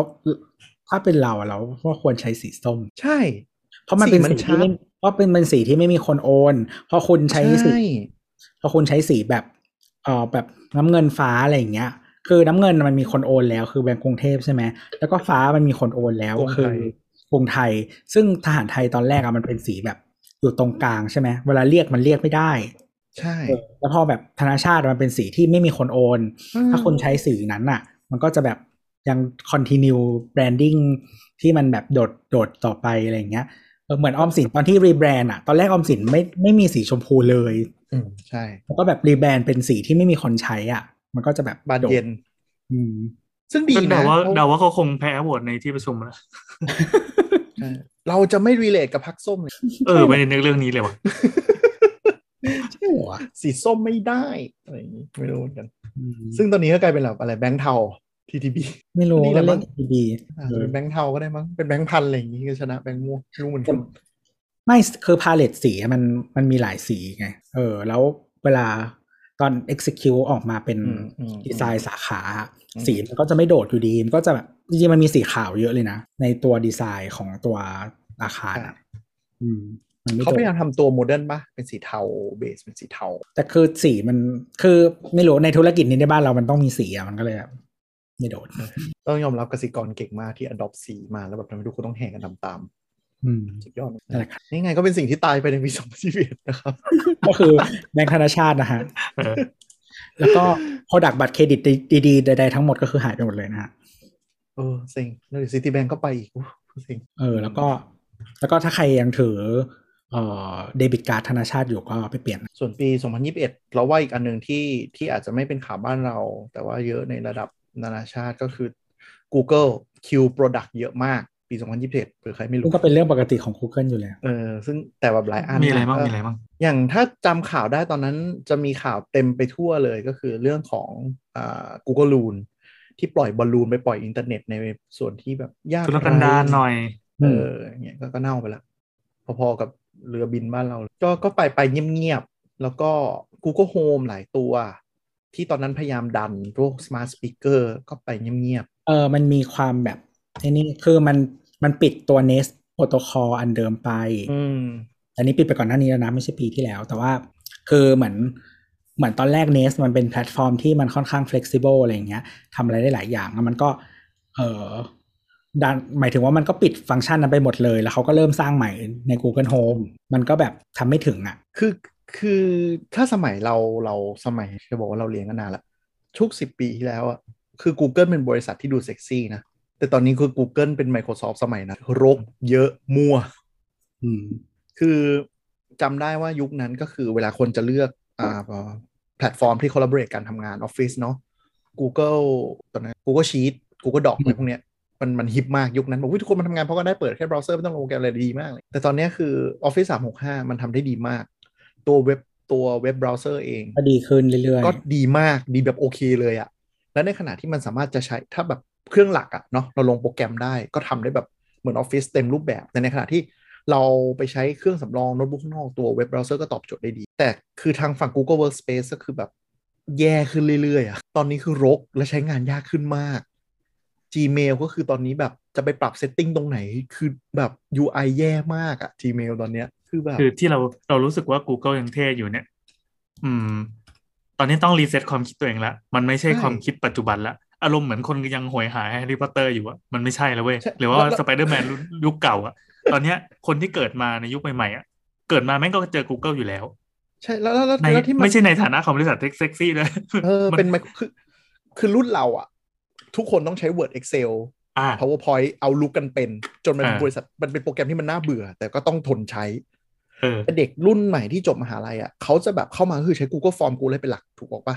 เป็นปกติเหมือนกับที่เราอ่าโตมากับ Microsoft ใช่แล้วสังเกตบริษัทรุ่นใหม่ๆ ที่เกิดใหม่ๆ จะเบส Google เป็นหลัก แต่สิ่งที่คนพบอ่าก็คือ Google หลังๆ ก็คือ มันวุ่นวายและแพง จนอืมทุกคนตอนนี้เริ่มไมเกรดกลับมา Microsoft กันเว้ยหลายที่ที่คือแบบไปลงไปลงอ่า Microsoft Team เนาะอืม อืมลงอ่า OneDrive อย่างเงี้ยใช้ Share Drive วันไหนมันดีขึ้นมากนะ มันพัฒนาทุกปีมันก็ถูกด้วย แล้วก็มันถูก product line มันครบกว่าใช่แล้ว Outlook Outlook ที่เราเคยบ่นว่ามันดู clutter ดูยากอะหลังๆมัน clean ขึ้นมากแล้วมันเร็ว คือออส่งคาล endar ดีมากแต่เอาลุกเอาลุกใหม่ใหม่แม็กกับห่วยนะฮะอย่าอย่าเปลี่ยนไปใช้อันใหม่นะอ๋อไม่รู้ แต่ว่าใน Windows เนี่ยอะไรอะเราว่าระฟีบเจอร์บมันหายไป คือมันเป็นมันมันเป็นแพลตฟอร์มที่การทำงาน collab ในยุค work from home อะเราว่าฝั่ง Microsoft ชนะ Google แล้ว ตอนนี้ Google แย่มาก คือคาล endar ตอนนี้พยายามจะซิงค์เข้ามือถือหรือเข้ากับคอมตัวเอง กูจะทะเลาะกับมันทุกวันเนี่ย ไม่เข้าใจทำไมส่งแล้วมันไม่ไป คือมันมันต้องแบบพยายามเข้ามาในเบราว์เซอร์ตลอดเวลาเนี่ยหรอกปะทั้งๆที่คอมมันไม่จำเป็นต้องเข้าเบราว์เซอร์ไง เวลาที่แบบอืมเราจะซิงค์คาล endar อะไรปวดหัวมากก็เป็น product ที่ Google ตอนนี้ก็เริ่มมั่วว่า Google One หรือว่า คือตอนนี้ไม่ชัวร์แล้วต้องไปทาง Google One หรือเปล่า หรือจะ ดึงให้คนไปใช้ Google Workspace เออ มันเป็นข้อเสียอย่างหนึ่งของ Google ก็คือไม่ชัวร์ว่า product ไหนจะได้ไปต่อ เอออย่าง G อย่าง Google Workspace ที่เราพูดเนี่ยคือตัวใหม่นะ แต่ก่อนหน้านี้ที่คุณใช้กันนานเรียกว่า G G Suite ซึ่งตอนนี้จะเอา G Suite ไมเกรดไป Google Workspace มีบางอันไปไม่ได้ บางอันไปไม่ได้ บางอันไปได้ บางอันไปไม่ได้ อะไรอย่างเงี้ย แล้วมันคือคือทำไมสิ่งที่แบบไมไมเกรดปวดหัว มันไม่ควรเกิดขึ้นกับ Google เนอะปะมันคือแบบ Microsoft สมัยก่อนที่แบบ จะย้ายจาก XP ไปไป ไป Vista แล้วทุกอย่างแม่งพัง แต่ตอนนี้คือ Google ที่แบบคุณไม่ต้องลงโปรแกรมไหนด้วยเป็นแค่ cloud platform ยังมีปัญหาในการ migrate ซึ่งงงมากเอออันนี้ก็หวั่นใจ ไม่ไม่รู้ว่ามันจะแก้เกมยังไงหรือเปล่า หรือว่าเขามองเห็นปัญหานี้ไม่ไม่ไม่เห็นได้ไง มันต้องเห็นสิวะเออ มันมันแต่รู้เสีสึยกงว่าไม่ดัง Google เลยเว้ย Google มัน clutter เราแย่มาก แล้วก็ที่หายไป Hangout นะฮะ อันนั้นเปิดตัวมาซะเท่นะ จะพยายาม จริง ๆ Google Hangout คือมาก่อนการและทำได้ดี แต่ก็คือแพ้ซูมกับแพลตฟอร์มอื่นเละอืมกับคือแพ้กายเลยอะ เออเออ Skype ก็ bye bye ละอืมคือซูมอะ คือตอนแรกเราก็ไม่ get วะว่าบริษัทนี้มีขึ้นมาทำไม เออในเมื่อเราอยู่ที่มี Skype กับ Google เอ Hangout อเราเราเรามีที่ dominate อยู่แล้วเรามี product อื่นมากมายอยู่แล้ว คือลูกค้าซูมมันเป็นลูกตอนแรกมันเป็นลูกค้า corporate เนาะอย่างเดียวเลย ก่อนยุคโควิดเนี่ยลูกค้า corporate แล้วก็มันเขาเรียกว่าอะไร เป็นเป็นเป็นไอโปรแกรมแบบ video chat หรือ conference อะไรเงี้ย แล้วมันก็ขยาย product line มาเป็นพวกแบบ conference room อะไรประมาณนี้อันนี้มีอยู่แล้วก่อนที่จะมีโควิด เออ แล้วก็ขายเน้นขาย corporate เป็นหลักเลย เออ ตอนแรกเราก็ไม่เข้าใจวะว่าแบบเนี่ยมันมีตัวอื่นให้เลือกใช้อยู่แล้ว ในตัวบริษัทที่ใหญ่ ๆ ที่เขาเอ่อโอน corporate space อยู่แล้วอะทั้ง Microsoft ทั้ง Google หรือว่า Cisco หรืออะไรก็ตามอะเออทำไมต้องใช้ Zoom วะ เออ Cisco WebEx นี่แบบอย่าพูดเลย นี่มันดีขึ้นแล้วนะ เมื่อก่อนเฮี้ยกว่านี้นะเออแต่ still แบบ โอเค ไปซูมเถอะบางทีก็เลือกไม่ได้ลูกค้าใช้นั่นแหละเออ ไม่ใช้ Lotus Notes ก็ดีละเออ เออทีนี้คือแบบ แต่พอแบบใช้ใช้จริง ๆ แล้วอะก็มันง่ายมากมันง่ายมันคลิกง่ายแล้วเป็นแพลตฟอร์มเดียวที่รับคนหลักร้อยคนแล้วไม่มีปัญหา เออ มันง่ายมากแล้วมันก็แบบเออ scalable แล้วก็เออก็เลยเข้าใจว่าทำไมหลาย ๆ ที่แบบใช้ซูมอะไรเงี้ย Google Hangout เกิน 20 คนอะ พอเริ่มเปิดเป็น Classroom ก็เน่าแล้ว Teams ก็เน่า แต่นี่นี่มันอืมดีขึ้นเรื่อยๆ Teams อะแต่ยอมแต่ยอมรับ Microsoft ยุคหลังๆ เร็วมากแบบอาจายอะแบบพัฒนาเร็วมากๆ ฟีเจอร์ปล่อยรายเดือนอย่างกับอย่างกับ Google ในสมัยก่อน พูดไปก็เศร้าอยู่แต่แม่งเรื่องคือจริง Teams จริงอะเศร้าคือ Teams อะแบบสมมติว่าวันนี้มันเน่าใช่ไหมอีกสักสองเดือนมันไม่เหมือนเดิมแล้วนะ ใช่ Microsoft พัฒนาโปรแกรมเร็วมาก เร็วจริง ๆ คือเราต้องยอมรับว่าแบบมันเห็นชัดนะ ว่าวิชั่นของ CEO คนใหม่ เพราะว่า Google Microsoft เปลี่ยน CEO ใกล้ ๆ กันอืม Microsoft ขาขึ้น Google ขาลงคือชัดมากเลย ว่าแบบเออ direction อะมันคือสิ่งที่ทำให้ทุกอย่างมันชัด แต่ก็เออเป็นอะไรที่น่าติดตามแล้วแบบเรารู้สึกว่า Microsoft มันกำลังแบบเออเซ็กซี่อะดีขึ้นครับผมพูดถึง Microsoft นะฮะสิ่งที่คิวไปปีที่แล้วนะครับ ก็คือเอ่ออะไรนะ Duo Duo แล้วก็ Surface นะ Surface Duo เออเออ Microsoft มันคิวอะไรไปบ้างวะ ปีแล้วแต่ Surface Duo นี่น่าเสียดายมากเลยดูโอไม่ใช่ของ Google นะครับอันนี้ของ Microsoft เปิดด้วยชื่อเดียวกัน เออ ใช่ Google Duo ก็โดนคิวเออไม่คิวยังใช้ได้อยู่ไม่คิวไม่คิวยังใช้ได้อยู่ มันมีสองตัวดูโอกับอะไรอีกตัวหนึ่งนะ อีกตัวหนึ่งโดนคิวไปแล้วชื่ออะไรไม่รู้เออเอาอัลโลเออนั่นแหละนั่นแหละอัลโลอะไรกันเน่าอ๋อ Duo เราไว้ใช้ทำอะไรรู้ป่ะอืมไว้โทรเข้า Nest Hub โอ้แบบปัญหาโลกที่หนึ่งคือสมมติว่าสมมติว่าสมมติว่าแบบว่าบางทีโทรโทรมือถือแล้วแบบว่าไม่รับเลยใช่ไหมโทรไปในซับมันก็จะดังทั้งบ้านถูกไหมอืมครับจ้ะเป็นเป็นสิ่งเดียวที่เราใช้ดูโอทำนะฮะเสียงดีนะเสียงดี มันดี tech มันดี แต่ execution มันห่วย เหมือน Google Plus เหมือนคือ Google Plus เนี่ยมัน concept มันดีอะ execution ชาติเปรตมากเออ นั่นแหละ ก็อ่า Microsoft Duo ก็คือเหมือน ปีก่อนเขาคือ Microsoft เขาก็มาทางฮาร์ดแวร์เนาะเออมากขึ้นอะไรอย่างเงี้ย ก็จะมี Product ที่เป็นสมาร์ทโฟน เป็น Android อะไรอย่างเงี้ย ก็เออสิ่งที่คิวไปก็คือ Windows 10X อ๋อแล้วก็ Surface Duo แต่เราว่ามันเป็นการคิวที่ direction ถูกต้องนะ คือดีแล้วที่คิวอะคือคือต้องต้องยอมรับอย่างหนึ่งว่า 10x เป็นเออไม่ใช่สิ ต้องบอกว่า Windows ที่เป็นระบบ ARM คือ Win อ่า Windows เนี่ย เมื่อก่อนมันเป็นเราเคยเท้าความไปในตอนเรื่อง CPU เก่าๆเนาะเรื่องของสถาปัตยกรรมว่า Windows จริงๆเนี่ยมันเป็นเบสของ CPU Intel หรือ AMD แต่ตอนอ่าแต่ตอนที่ยุค iPhone เติบโตเนี่ย iPad เติบโตเนี่ย Microsoft มองว่า CPU แบบ ARM เนี่ยมันมันมันเป็น next generation แล้วก็ต้องปรับ Windows ให้มันทำงานบน ARM ได้ ก็คือปล่อย Surface RT ออกมาอยู่นั้น Windows RT ซึ่งเราว่า direction มันถูก แต่วิธีการ execution มันผิด คือทำไมต้องเอา Windows ไปแก้ให้เป็น ARM ทำไมไม่ออก OS ใหม่นึกออกไหมคือทำให้คนสับสนทำไมอะไรอย่างเงี้ย คือยึดติดกับความเป็น Windows เยอะเกิน ก็คือปล่อย Windows Phone มาก็เจ๊งนึกออกปะคือ Microsoft ไม่ใช่ Apple อะ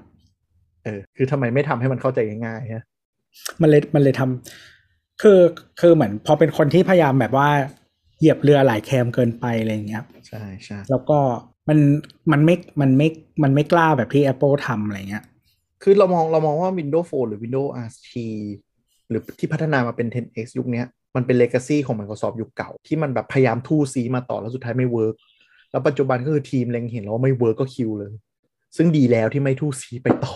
แล้วเดี๋ยวอาจจะอาจจะทีมยังต้องทำอยู่แหละ เพราะว่า Microsoft ก็เคยประกาศว่าเอ่อ ARM อ่า CPU ARM อะยังไงก็เป็นอนาคต Microsoft ก็ต้องพัฒนาไปทางนั้น ก็คือจริง ๆ ตัว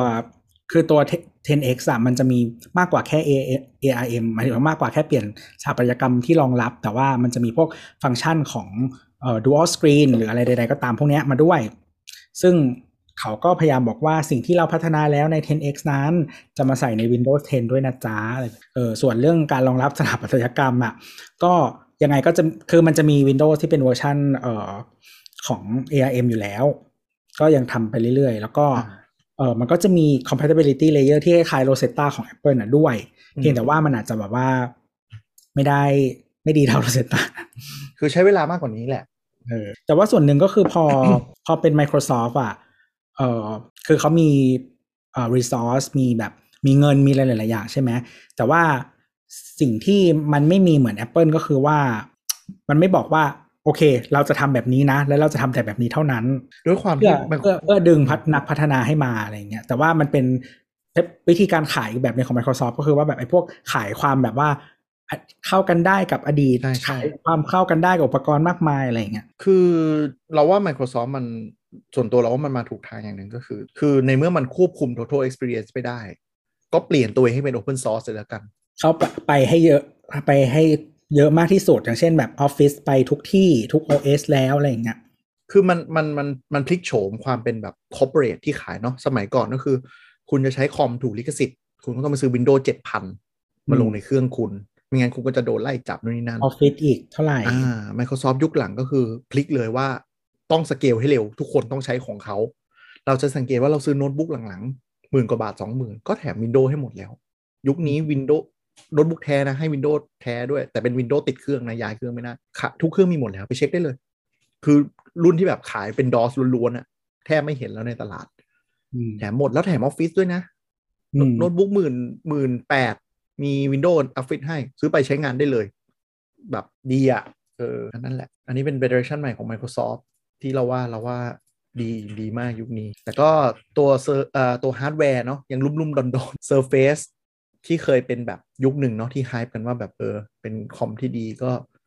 ก็เริ่มหลังๆ ก็ลุ่มๆดอนๆเมืองไทยก็สถานการณ์ไม่ค่อยดีเพเราราะว่าเราว่ามันขายแล้วเคลมแหลกเราว่ามันแพงใช่โดยโดยเฉพาะเมืองไทยเนี่ยบางที เพราะว่ามันของมันออกช้ากว่าเมืองนอกอ๋อใช่ แล้วราคามันไม่ได้ลดเนาะคือมันคือต้องก็ยอมรับอย่างหนึ่งว่า Microsoft ไทยเนี่ยยังทำตัวเป็นบริษัทราชการอยู่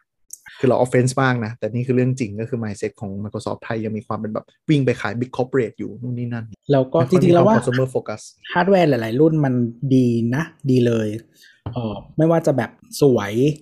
เออแล้วก็การใช้งานดีไซน์อะไรทุกอย่างอะดี ก็จริง ๆ แล้วว่าดีไซน์นี่คือสู้กับ Apple ได้เลยหลาย ๆ รุ่นแบบดีมากเออแต่ว่ามันแพงแพงกว่าดี Apple defect เยอะดิ พอ defect เยอะระบบการเคลมยังไม่แน่นพอ supply chain ยังไม่แน่นพอก็เลยทำให้คนบางคนซื้อแล้วก็เลิกซื้อ คือการขายแพงกว่า Apple เป็นอะไรที่แบบยากอะคือเราค้นคือเราค้นพบอย่างหนึ่งว่า ไม่ว่าจะเป็น Microsoft หรือ Google อะพอโดดเข้ามา hardware game มาแล้วเขาเริ่มรู้ตัวว่ามันยากกว่าที่คิดมาก อืม คือมันไม่ง่าย Google ยังแบบโหชิบหายเลยอะไรอย่างเงี้ยทำให้ทำให้จริงๆแล้วแบบ Microsoft ก็เริ่มรู้ตัวว่าหลังๆ ก็คือไป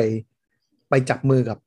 ผู้ผลิตโน้ตบุ๊กเนาะแล้วลุย product ให้ดีดีกว่าsupport ให้เขาเต็มที่ดีกว่า Pixel Book ก็โคตรแพงเลยเออคือเหมือนแบบแพงคือคือจริง ๆ แล้วว่ามันมันเอ่อ Apple ก่อนที่จะเข้ามายุคเอ่อ M อะอืมเทียบราคากันแล้วอะ มันก็ยังแบบยังรู้สึกว่าถูกกว่านิดนิดนึงอะไรเงี้ยแล้วพอเป็น M แล้วอะ มันก็ยิ่ง comparatively ถูกกว่าเดิมนึกออกมาไอ้พวกแบบว่า Surface หรือว่า Pixel อะไรเงี้ยมันก็เลยแบบ แพงมาก แล้วก็แบบแพงกว่าคู่แข่งคนอื่นที่ไม่ใช่ Apple ด้วยอะไรเงี้ยมันก็เออใช่แล้วยาก alternative เรามีเราสามารถซื้อ ASUS Acer Lenovo ที่แบบโอเคไง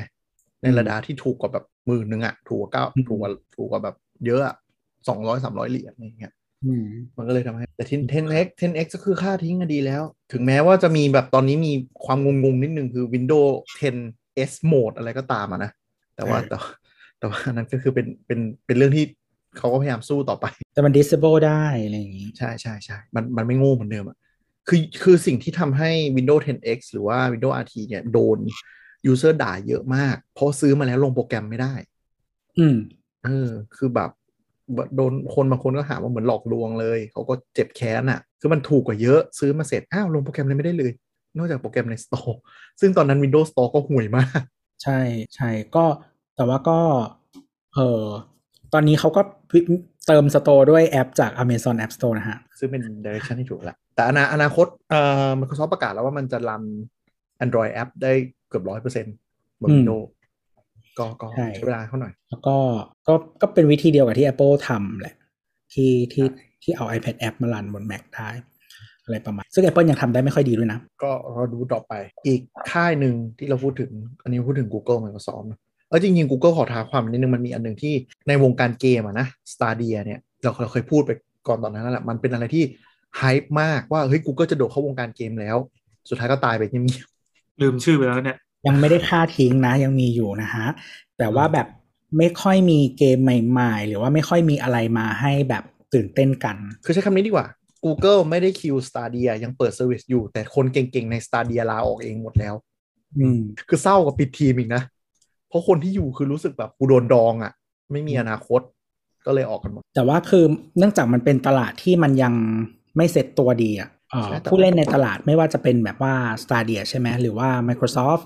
หรือว่าเอ่อ Nvidia GeForce Now อะไรพวกเนี้ยไอพวกเกมสตรีมมิ่งทั้งหลายเนี่ยมันยังไม่มีใครเป็นแบบเจ้าตลาด แล้วก็ยังไม่ได้ขยายไปทั่วโลกด้วยซ้ำแล้วสุดท้ายจริงๆ direction ก็คือเริ่มเริ่มเริ่มอ่อนลงหมายถึงว่า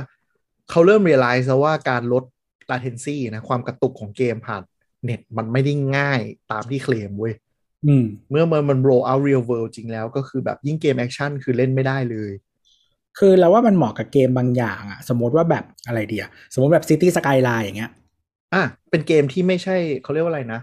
ความสำคัญของเวลาขนาดนั้น ใช่ใช่คือพวกเกมแบบสร้างเมืองสร้างบ้านสร้างนู่นนี่นั่น หรือว่าอ่า turn based อ่าอย่างนั้นนะโอเคเลย เออหรือว่า turn based หรือว่าอาจจะเป็นถึงขั้นแบบพวก RTS อะไรเงี้ย พอได้เล่นได้ แล้วก็ธุรกิจเกมเนี่ยมันจะเหมือนธุรกิจหนัง คือคุณต้องลงทุนกับทีม ลงทุนกับสตูดิโอเยคอนอะเทนต์อ่าเหมือน Netflix เหมือนอะไรเลยแต่ Google ก็ไม่มี direction ชัดเจนเรื่องนี้ ก็ไม่ทุ่มทุนซื้อสตูดิโออะไร แล้วสุดท้ายก็คือ Microsoft ก็ไล่ซื้อไปหมด แล้วทุกคนก็งงว่าแล้วจุดยืนของ Google Stadia คืออะไรวะ อ๋อแล้วก็มีมีเจ้ามาสอดแทรกคือ Amazon Luna นะด้วย แต่ก็แต่ก็ดูดูแปลกๆอะเพราะตอนนี้ค่ายเกมก็เหลือแค่ Sony กับ Microsoft แข่งกัน แล้วทั้งสองค่ายตอนนี้ก็ roll out เกมไม่ได้ดั่งใจ เพราะหาชิปมาผลิตเครื่องไม่ได้ทั้งสองค่าย เลยกลายเป็นธุรกิจเกมปีสองปีนี้จะเงียบเหงาซบเซามาก เพราะว่าการ roll out ของของคอนโซลที่จะไว้เล่น หรือเกมมิ่ง PC ที่จะไว้เล่นเกมใหม่ มันไม่พออย่างเราจะประกอบคอมเล่นเกมมาปีหนึ่งแล้ว เราก็ไม่สามารถประกอบได้เพราะการ์ดจอแพงขึ้นไปสามเท่ากว่าแล้วครับสามศูนย์แปดศูนย์เจ็ดหมื่นกว่าแล้วคืเจ็ดหมื่นกว่าได้การ์ดจอใบเดียวบ้าคือซื้อเปล่าซื้อ PS5 มือสองที่ขึ้นราคา ยังถูกกว่าซื้อการ์ดจอ เออ คือสามศูนย์แปดศูนย์เมื่อก่อนสองหมื่นหมื่นแปดเออโอเคหมื่นแปดราคาไทยจะยากหน่อยสองหมื่นหนึ่งสองหมื่นต้นต้นๆตอนนี้ขายเจ็ดหมื่นมันจะบ้าเหรอประกอบคอมโดยได้การ์ดจอเดียวเจ็ดหมื่นยังไม่ซื้ออย่างอื่นเลยอะ เออไปซื้อ PS5 มือสองดีกว่า ใช่ ไม่มี sense ไงธุรกิจธุรกิจเกมเลยเลยซบเซาจริงใช่ใช่ก็เพราะฉะนั้นแต่ว่า direction มันยังไม่ชัดเจนในพวกเกมสตรีมมิ่งอะว่าต่อไปมันจะยังไง อะไรอย่างเงี้ย แล้วก็โอ้แปลกแต่ว่าคือจริง ๆ ปีเนี้ยเออก็พวกทีวีอะเขาก็ประกาศแบบให้รองรับทุกอันอะไรเงี้ยอย่างซัมซุงทำแบบเกมฮับขึ้นมา เพื่อรวมบริการต่างๆ เข้ามาอินทิเกรตเข้าไปในทีวีเออ OS ของทีวีอะไรประมาณเนี้ย อืม ก็รอดูต่อไปแต่ว่าบ้านเราอะ น่าจะยัง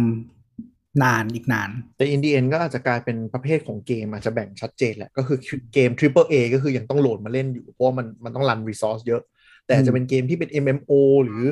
ที่กิน resource น้อยหน่อย หรือเกม party game เนาะ Overcooked Overcooked เนี้ยอะอาจจะเป็นไปได้ที่เล่นผ่าน stream ก็ต้องรอดูตลาดอีกระดับหนึงอ๋ออีกอย่างหนึ่งอะ Amazon Luna เราว่ามันทำ เล่นได้ เพราะว่ามันให้สมาชิก Prime อะมันมันมันเคลมว่ามีผู้เล่นเยอะแต่จริงๆคือเหมือนเหมือนแจกฟรี bundle เข้าไปแล้วอะไรอย่างเงี้ย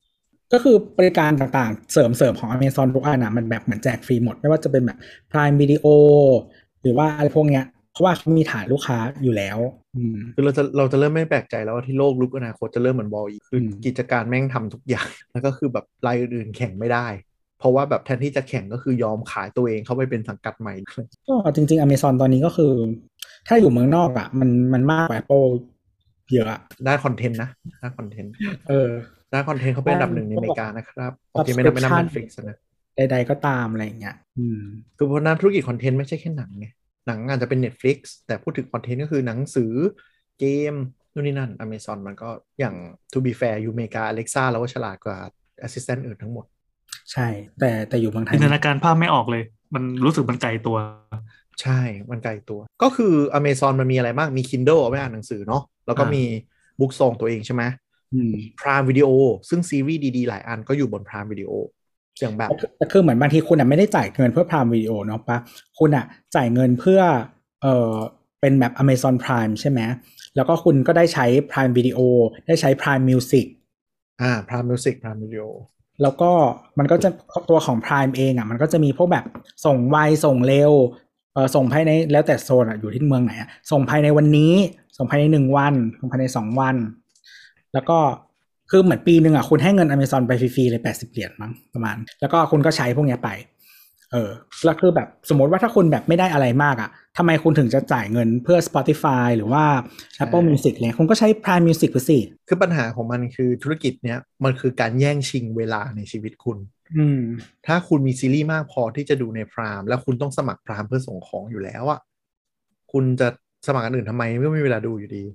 อืมเออมันจะเป็นอย่างเรื่องอย่างนี้แหละ ใช่แล้วก็แบบซื้อของทุกอย่างซื้อได้ใน Amazon อะไรอย่างเงี้ยเออก็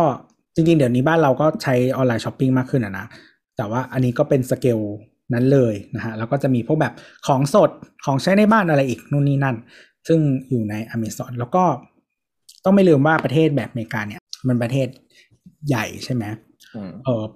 พื้นที่ที่มันเป็นเหมือนต่างจังหวัดอะไรเงี้ยมันมีเยอะ การที่คุณใช้งานผ่านออนไลน์ มันทำให้ชีวิตคุณแบบสะดวกมากขึ้นมากอืมอย่าไปว่าเขาเลยอย่างบ้านเราหลังๆอีคอมเมิร์ซก็เริ่ม creep ตัวเองเข้าไปธุรกิจคอนเทนต์ใช่ไหมอะ Shopee อะไรเล่นเกม นั่นแหละคือยิงดึง airtime คุณที่จะไปโฟกัสอย่างอื่นนะเอาเงินมา spend บนแพลตฟอร์มเขาดึงเวลาออกมาให้ได้มากที่สุดอะลาซาด้าทำอะไรทำวาไรตี้ทำเกมโชว์ ทำรายการค้นหาไอดอลของตัวเอเองอรายการไอดอลมีโบสมีอะไรด้วยอ่าโอ้โห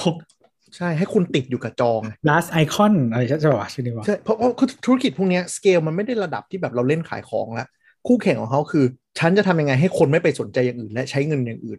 ดึงมาใช้เงินในแพลตฟอร์มฉันให้ได้มากที่สุด มันคือการดึงเวลาในชีวิตคุณอะมาอยู่กับเขา นี่มันน่ากลัวนะ เพราะว่าอย่าง Lazada ที่ทำอะไรคัดไอดอลอะไรเงี้ย สินค้าสปอนเซอร์อะอยู่ในรายการทั้งหมด และอืมเวลาไลฟ์ก็คือกดซื้อของกดซื้อได้เลยที่พูดได้เลย แล้วมีราคาพิเศษตอนที่ไลฟ์ตอนรายการมีโค้ดพิเศษให้โอ้โหใช่ดักตีหัวกันอย่างนี้เลยและคุณก็โหวตแล้วบางทีคือโหวตไม่ได้โหวตแบบจ่ายตังค์โหวตเหมือน AF นึกออกปะแค่คุณอุดหนุน หรือแค่คุณแบบ participate แล้วได้แบบดูครบสิบนาทีได้หนึ่ง coin เอาไปเติมให้ทีมที่คุณชอบอะไรอย่างเงี้ย เรานั่งดู mechanic มันแล้วเราเออเราประทับใจมากว่าโห เห็นคนเชียร์กันอยู่ในทวิตเตอร์เราเราไม่เคยดูแต่ว่าเห็นใช่คนเชียร์ใน Twitter แล้วก็คือนี่มันคือมีไงเราเราต้องมองลาซาด้าใหม่ว่าเป็นสื่อใช่มันกำลัง creep เข้ามาตรงนี้เลยก็แอปไงครับ super app super app น่ากลัวคือก็คือเข้ามาตรงนี้แล้ว แล้วคือไอดอลที่คัดก็คือไม่ได้แบบมาจากแมวมงแมวมองเหมือนเดิม มันมีทุกคนหลายระดับที่เข้ามา participate กันคนหลาย skill หลาย level อะไรอย่างนี้เลย มันดูมันถามว่ามันเพลินไหมมันก็เพลิน ซึ่งมันออกทีวีด้วยนะ ช่องวันเวลาไหนไม่รู้วันโอ้สุดยอด ใช่ออกเป็นวาไรตี้ด้วย ก็ดู ผ่านทีวีได้ดูผ่านแอปได้ ไม่รู้ครับไม่ดูทีวีเนี่ยแพลตฟอร์มไลฟ์เนี่ยคืออย่าอย่าไปมองว่าเขาทำอะไรวะ คือต้องมองว่าเขากำลังคิดว่าวิธีที่ดึงให้คุณมาอยู่บนแอปเขาให้นานที่สุด เพราะว่าอืมคุณจะได้ไม่ไปแอปอื่น แล้วไปใช้เงินสุดยอดกับดแพลตฟอร์มอื่น มันคือโซเชียลมีเดียแบบนึงต้องมองอย่างเนี่ยอะไปต่อ Periscope โอ้โห Periscope Periscope Periscope นี่คือ Periscope จะบอกว่าปี 2011 มัน มันยาวหรือมันสั้นก็ไม่รู้เรารู้สึกว่าไอ้ชื่อที่พูดพูดมามันมันผ่านไปนานมากแล้วใช่อะมันมันผ่านไปนานมากแล้วมันเพิ่งมาตายปีนี้เยอะอาจจะเพราะด้วยโควิดหรืออะไรก็ตามเออเอออย่างเออ Periscope เนี่ยเป็นแพลตฟอร์มที่คือ Twitter เนี่ย เป็นเป็นแพลตฟอร์มที่ตลกมาก คือไล่ซื้อชาวบ้านมาซื้อมาปิดทิ้งซื้อมาฆ่าเออไม่ได้ซื้อมาค่าด้วยซื้อมาแบบทิ้งไว้เฉยๆแล้วก็เจ๊งไปเอง ไม่ได้เออซื้อมาเอาคนใช่ไหมซื้อมาเอาของด้วยแต่ว่าไม่ของก็ไม่รอดเนี่ไม่ยรู้เราไม่เข้าใจคืย่างอเราว่า Periscope กับ Y อะเป็นเหมือนสิ่งที่มาก่อนการเว้ยมากวายอะ จริง ๆ ถ้ามัน วายคือมัน TikTok อะวายมันคือเออทิกตอกใช่แล้วใช่เราชอบด้วยวายมันสนุกมากดีมาก แล้วทุกคนมันต้องเค้นไอเดียว่า8วิจะยัดยังไงให้มันฮาเออหรือมันคืสอนุกคือเมื่อก่อนแบบ คือมันคือแอปที่เราแบบกดก่อนนอนอะ แล้วก็แบบเลื่อนไปเรื่อยๆไม่หยุดไม่มันสนุกเหมากแล้วมันเหมือนเกิดทิกตอกทุกวันนี้อะใช่แล้วมันเกิดส่ควอนนในเทตัวนต์ติดครีเอเตอร์เกิดคอนเทนต์ครีเอเตอร์ตลกตลกๆเก่งๆเต็มเลยเว้ยในวายอะสนุกมาก แต่คือซึ่แบงบ ซึ่งพอซึ่งคอนเซปต์หลายอันมันคล้ายทิกตอกนะ คือเวลามันจำกัดใช่ไหมแต่มันมันสั้นกว่าทิกตอกมากทำไมซึ่งทิกตอกมันขยายเวลามาเรื่อยๆนะเมื่อก่อนมันสั้นกว่านี้คือจริงๆเอทูอบีแล้วก็แบบทูบีแฟร์ content ถ้าที่แน่นถ้าถ้าวายมันไม่ตายอะเราว่ามันคนที่ทำวาไรตี้จะอยู่บนวายแล้วไอ้ TikTok จะกลายเป็นแอปเต้นตลอดการแบบไม่สามารถเกิดเป็นอย่างอื่นได้มคือตอนที่วายมันโดนคิวไป มันก็ทำให้คนกลุ่มเนี้ยย้ายไป YouTube กับ TikTok กันเพียบเลยนะ ใช่ ย้ายไปอยู่เออ TikTok ว่ะกัน ใช่โอ้โหเพราะว่ามันหล่นไปเลยคือคือมันมันคล้ายกันอะจริงๆ เอ่อวิธีใช้งานอะมันคือเราเลื่อนไปเรื่อยๆ ปัดไปเรื่อยๆออกมา ใช่อืมเหมือน TikTok เลยแล้วก็แบบมีเวลาจำกัด แล้วก็เป็นคอนเทนต์วิดีโอ คือคือคือต้องบอกว่า TikTok ยุคแรกเผื่อใครไม่รู้นะครับ สมัยที่ในอเมริกายังเป็น Musical.ly หรืออะไรอย่างเงี้ย คือมันคือแอปแบบร้องเพลงกับเต้นอะแล้วมัน that's it มันมีแค่นั้นมันไม่ได้มีฟีเจอร์อะไรที่มันสนุกสนุกตลกตลกเลยเว้ย แล้วมันก็อยู่แค่แบบทุกคนมานั่งร้องเพลง duet กับคนที่ชอบ แล้วก็มาเต้นตามจังหวะไม่มีอะไรเลย แต่ก็คือแบบ พอพอวายมันปิดไป มันก็แบบ move มาตรงนี้กันเยอะขึ้นอืมก็ใครไม่ทัน Vine ก็ไป search ดูนะครับ ยังเป็น legacy ของอินเทอร์เน็ตอยู่ V I N E นะฮะ นั่นแหละก็เป็นสิ่งที่ Twitter สร้างเองด้วยนะ ทีมหนึ่งของ Twitter สร้างขึ้นมา สร้างเสร็จปุ๊บ merge กลับมาบน Twitter แล้วก็ปล่อยตายโอ้เสียดายเออส่วน Periscope เป็นเอ่อเป็นแพลตฟอร์มสำหรับไลฟ์ที่ดีมากช่วงแรกมันมาเร็วมาก แล้วแบบคอนเซปต์ดีมากคือเขาคอนเซปต์ก็คือคนทุกคนสามารถเป็นนักข่าวได้ เพราะฉะนั้นก็คือเปิดกล้องมา แล้วถ่ายอีเวนต์ปัจจุบัน มันจะเป็นไลฟ์แล้วก็สามารถคอมมงคอมเมนต์ participate กับคนเออมันจะมีได้คอมเมนต์มีกดหัวใจกดนู่นนี่นั่นอะไรก็เหมือนไลฟ์ที่เราเห็นกันใช่แต่ว่ามันคือมันมาก่อนการไงเออ มันคือไลฟ์เลย มันคือทำให้ Facebook และแพลตฟอร์มอื่นก๊อปไลฟ์ไปทั้งหมด นี่คือ Periscope ครับ มาปี 2015 นิยมมากอยู่ช่วงหนึ่งในหมู่นักข่าวต่างประเทศเนาะ เพราะว่ามันจะได้เร็วไม่ต้องมานั่งถ่ายคลิปอ๋อแล้วแล้วมันก็ integrateกับ Twitter ใช่ไหมเพราะใช่ซึ่งซึ่งพวกนักข่าวเขาชอบใช้ Twitter อยู่แล้วเพราะมันไวใช่ เมื่อก่อนก็คือโหลดแอปแยกมาแอปแยกเป็น Periscope เนี่ยทำดีมาก clean ใช้ง่าย sync กับ Twitter real-time วันหนึ่ง Twitter ก็บอกว่าปิดแอป Periscope ทิ้ง ย้ายมาเป็นแพลตฟอร์มในบน Twitter แล้วก็พอใช้บน Twitter ก็คือห่วยอืม ไม่รู้ว่าแอปฝั่ง Apple มีอะไรเปล่าแต่มีปัญหากับ Android แหละเออแล้วแล้วแล้วสุดท้ายก็คือก็ kill ทิ้งไป แต่ก็ฟีเจอร์ก็ยังอยู่ไม่คือย้ายไม่มาค่อยมีนะใช้ได้ ก็ย้ายมาเป็นย้ายมาเป็นไลฟ์บน Twitter แต่ว่าแทนที่ที่มันจะเป็นแพลตฟอร์มแยกของมันก็คือหายไป ตายไปแล้วอืม แล้วก็ฆ่า Fleet ทิ้งไปนะฮะไอ้ story อะอ๋อ อันนี้ที่ก๊อปเข้ามานะครับ เออ แล้วก็มามี Space ไง Space Space คือเป็นบ้าเป็นบออะไรไม่รู้ช่วงช่วงหลังๆที่ก๊อปของเข้ามาเนี่ยมีแต่ก๊อปของที่เราไม่ใช้ก็ เห็น Facebook ทำได้กูทำบ้าง คือก๊อปแล้วทำไม่ถึงอย่างอ่าอ่าแพลตฟอร์มก๊อปแพลตฟอร์มทำถึงแห่งการก๊อปอันหนึ่งคือ Instagram Instagram ก๊อปทุกอย่างโอ้ก๊อปเก่งอืมแต่ก๊อปได้ดีแล้วเก่งมากเออแต่ Twitter คือก๊อปมาแล้วห่วยทุกอันเจ้าของเดิมจะตายแล้วอะเออ Instagram ก็ก็คืออะไรเงี้ยเออต้องต้องบอกอันหนึ่งว่า Instagram direction ที่เขาคิวในปี 2021 ที่มาประกาศต้นปีนี้ก็คือ จะเน้น kill TikTok อ่าจะอ่าหมายถึงว่า จะเน้นเป็นวิดีโอแล้ว อีภาพนิ่งอะมึงไม่ต้องใช้ยังได้เลย อนาคต main feed จะเป็นวิดีโอเป็นหลัก อืมซึ่งก็มีคนด่าเยอะอยู่ แต่ก็รอดูต่อก็ก็ก็นิดนึงก็รอดู คือคือเหมือนแบบบางคนที่เขาเออเป็นแบบอินฟลูเอนเซอร์ TikTok เป็นหลักใช่ไหมเขาก็จะแบบว่าเออแบบดู Reels ทำไม Reels คือแบบ TikTok สามเดือนที่แล้วอะไรเงี้ยแต่ว่าแต่ว่าแต่ว่าภาพในวิวสวยกว่าเยอะเลยหรือเอฟเฟกไม่รู้มันดูไม่เคยดีกว่า TikTok มันแบบ อ่า ซึ่งซึ่งเอาจริงๆก็แปลว่าบริษัท ทุนที่นายทุนในทุนที่ใหญ่ที่สุดและรวยที่สุดเนี่ยเล็งเป้าล็อกเป้าไปเรียบร้อยแล้วว่ากูจะเล่นอันนี้ ใช่ทำแบบเดียวกับที่ทำกับ Snapchat แต่สิ่งที่เราค้นพบก็คือ Reels เจ็ดสิบเปอร์เซ็นก็คือแบบทำวิดีโอใน TikTok แล้วก็มาโพสต์ใช่ TikTok มันทำง่ายทำสนุกใช่คือติ๊กโอ้ติ๊ก TikTok แบบตัด auto ก็ดีอะเออ TikTok ดี tools มันดีมากแล้วเอฟเฟกต์ฟิลเตอร์มันดีมากมันมันดีจนในมุมในฝรั่งที่แบบเขาไม่ใช้กันอะแต่ในเอเชียคือชอบมาก เกลี่ยอันทุกนี้อย่างอันนี้เยคือข้อดีของแอปแอปจีนเว้ยที่มันแบบ built-in tools อะไรทั้งหมดมา เพื่อแบบเพื่อแบบเป็น creator ได้อะคือ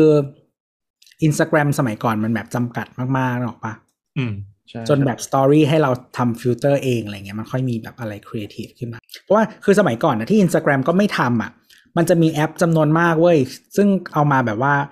แต่งรูปแต่งนู่นแต่งนี่ทำแล้วก็ส่งเข้า ค่อยเข้า Instagram นะปะแต่ว่า TikTok มันรวมไปแล้วไงอ่าแล้วมันเร็วแอปมันไม่แอปมันไม่เออไม่ค้าง คือคือส่วนหนึ่งของ Twitter ที่มันคิวนู่นคิวนี่คือมึงห่วย แต่แต่แบบสเปซของ Twitter นี่ห่วยมากห่วยมากเออไม่ดีขึ้นแต่อีย่ากงเหรอเออแต่อย่าง TikTok อะคือโอเคเลยคือแบบเออดี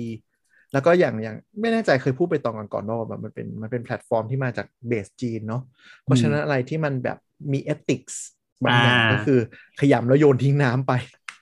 แต่ว่า AI จับโปรของ TikTok กันยังไม่ดีเท่า IG นี่คือข้อดีใช่ไหมมันเป็นเรื่องดีใช่ที่ปะจะโฆษณา คือเราไม่ค่อยเจอนะ แต่ว่าแบบแต่ว่าเหมือนแบบบางทีสมมติถ้าเพื่อนส่งมา มันก็ยังดูได้อะไรเงี้ย คือ IG มันจับไวมากอืมหรือบางคนแบบคือ IG อะโชว์ก้นได้นึกออกปะ แต่ว่าแบบเขนับกลุ่มเขานับ genitals กับหัวนมเออแต่ว่าโชว์บ o ลช์ไม่ได้นะอะไรคือถ้ามันแบบบ o ลช์แบบเห็นชัดมาก มันจะโดนเออสู้ Twitter ไม่ได้ไม่แบนเลยเออก็ดี Twitter นี่เห็นหมดเลย เห็นมาเป็นลำเลยบางที อะไรก็ได้ได้หมดทวิตเตอร์เหลืออยู่ที่เดียวแล้วตอนนี้ เออ Tumblr ก็ไม่มีละเอ้ย VK โอ้โหไป VK แดนมิคสัญญีเออเออ VK นั่นแหละนี่แม่งมีตั้งอย่างแม้กระทั่งเลยนะแบบ dark นิดนึงยัน dark แบบ what the fuck อะอย่าไปนะครับท่านผู้ฟัง เราไม่ได้ชี้เป้านะอะไรครับบอกว่ามันเป็นแดนเถื่อนเออเปิดประตูผีแล้วครับแล้วแต่ว่าคุณตามอะไรหรือเปล่าถึงไม่ตามอะไรเลยมันก็ยิงมาเว้ยคือไม่ได้เกี่ยวอะไรกับอัลกอริทึมเลยมันก็มา คือของมันมีแต่นี้แบบนี้จริงเออแหละแต่ว่าแต่ว่า TikTok อะคือ มันมันนานอะกว่าจะโดนจับอะหรือไม่โดนก็ไม่รู้ต้องรอคน report มั้งเพราะว่ามันอืมบางรอบเนี่ยแหละอันนี้ที่เราพูดไงว่าบางที ethics หรืออะไรอย่างเงี้ยมันแอบหลับตาข้างหนึ่งหรือเปล่า เนี่ยคือความไม่รู้ความไม่รู้ แต่เราเราพยายามหาข่าวต้นหาอยู่ที่เคยเล่าให้ฟังนะ TikTok ว่าแบบมีแบบคนที่แบบคัด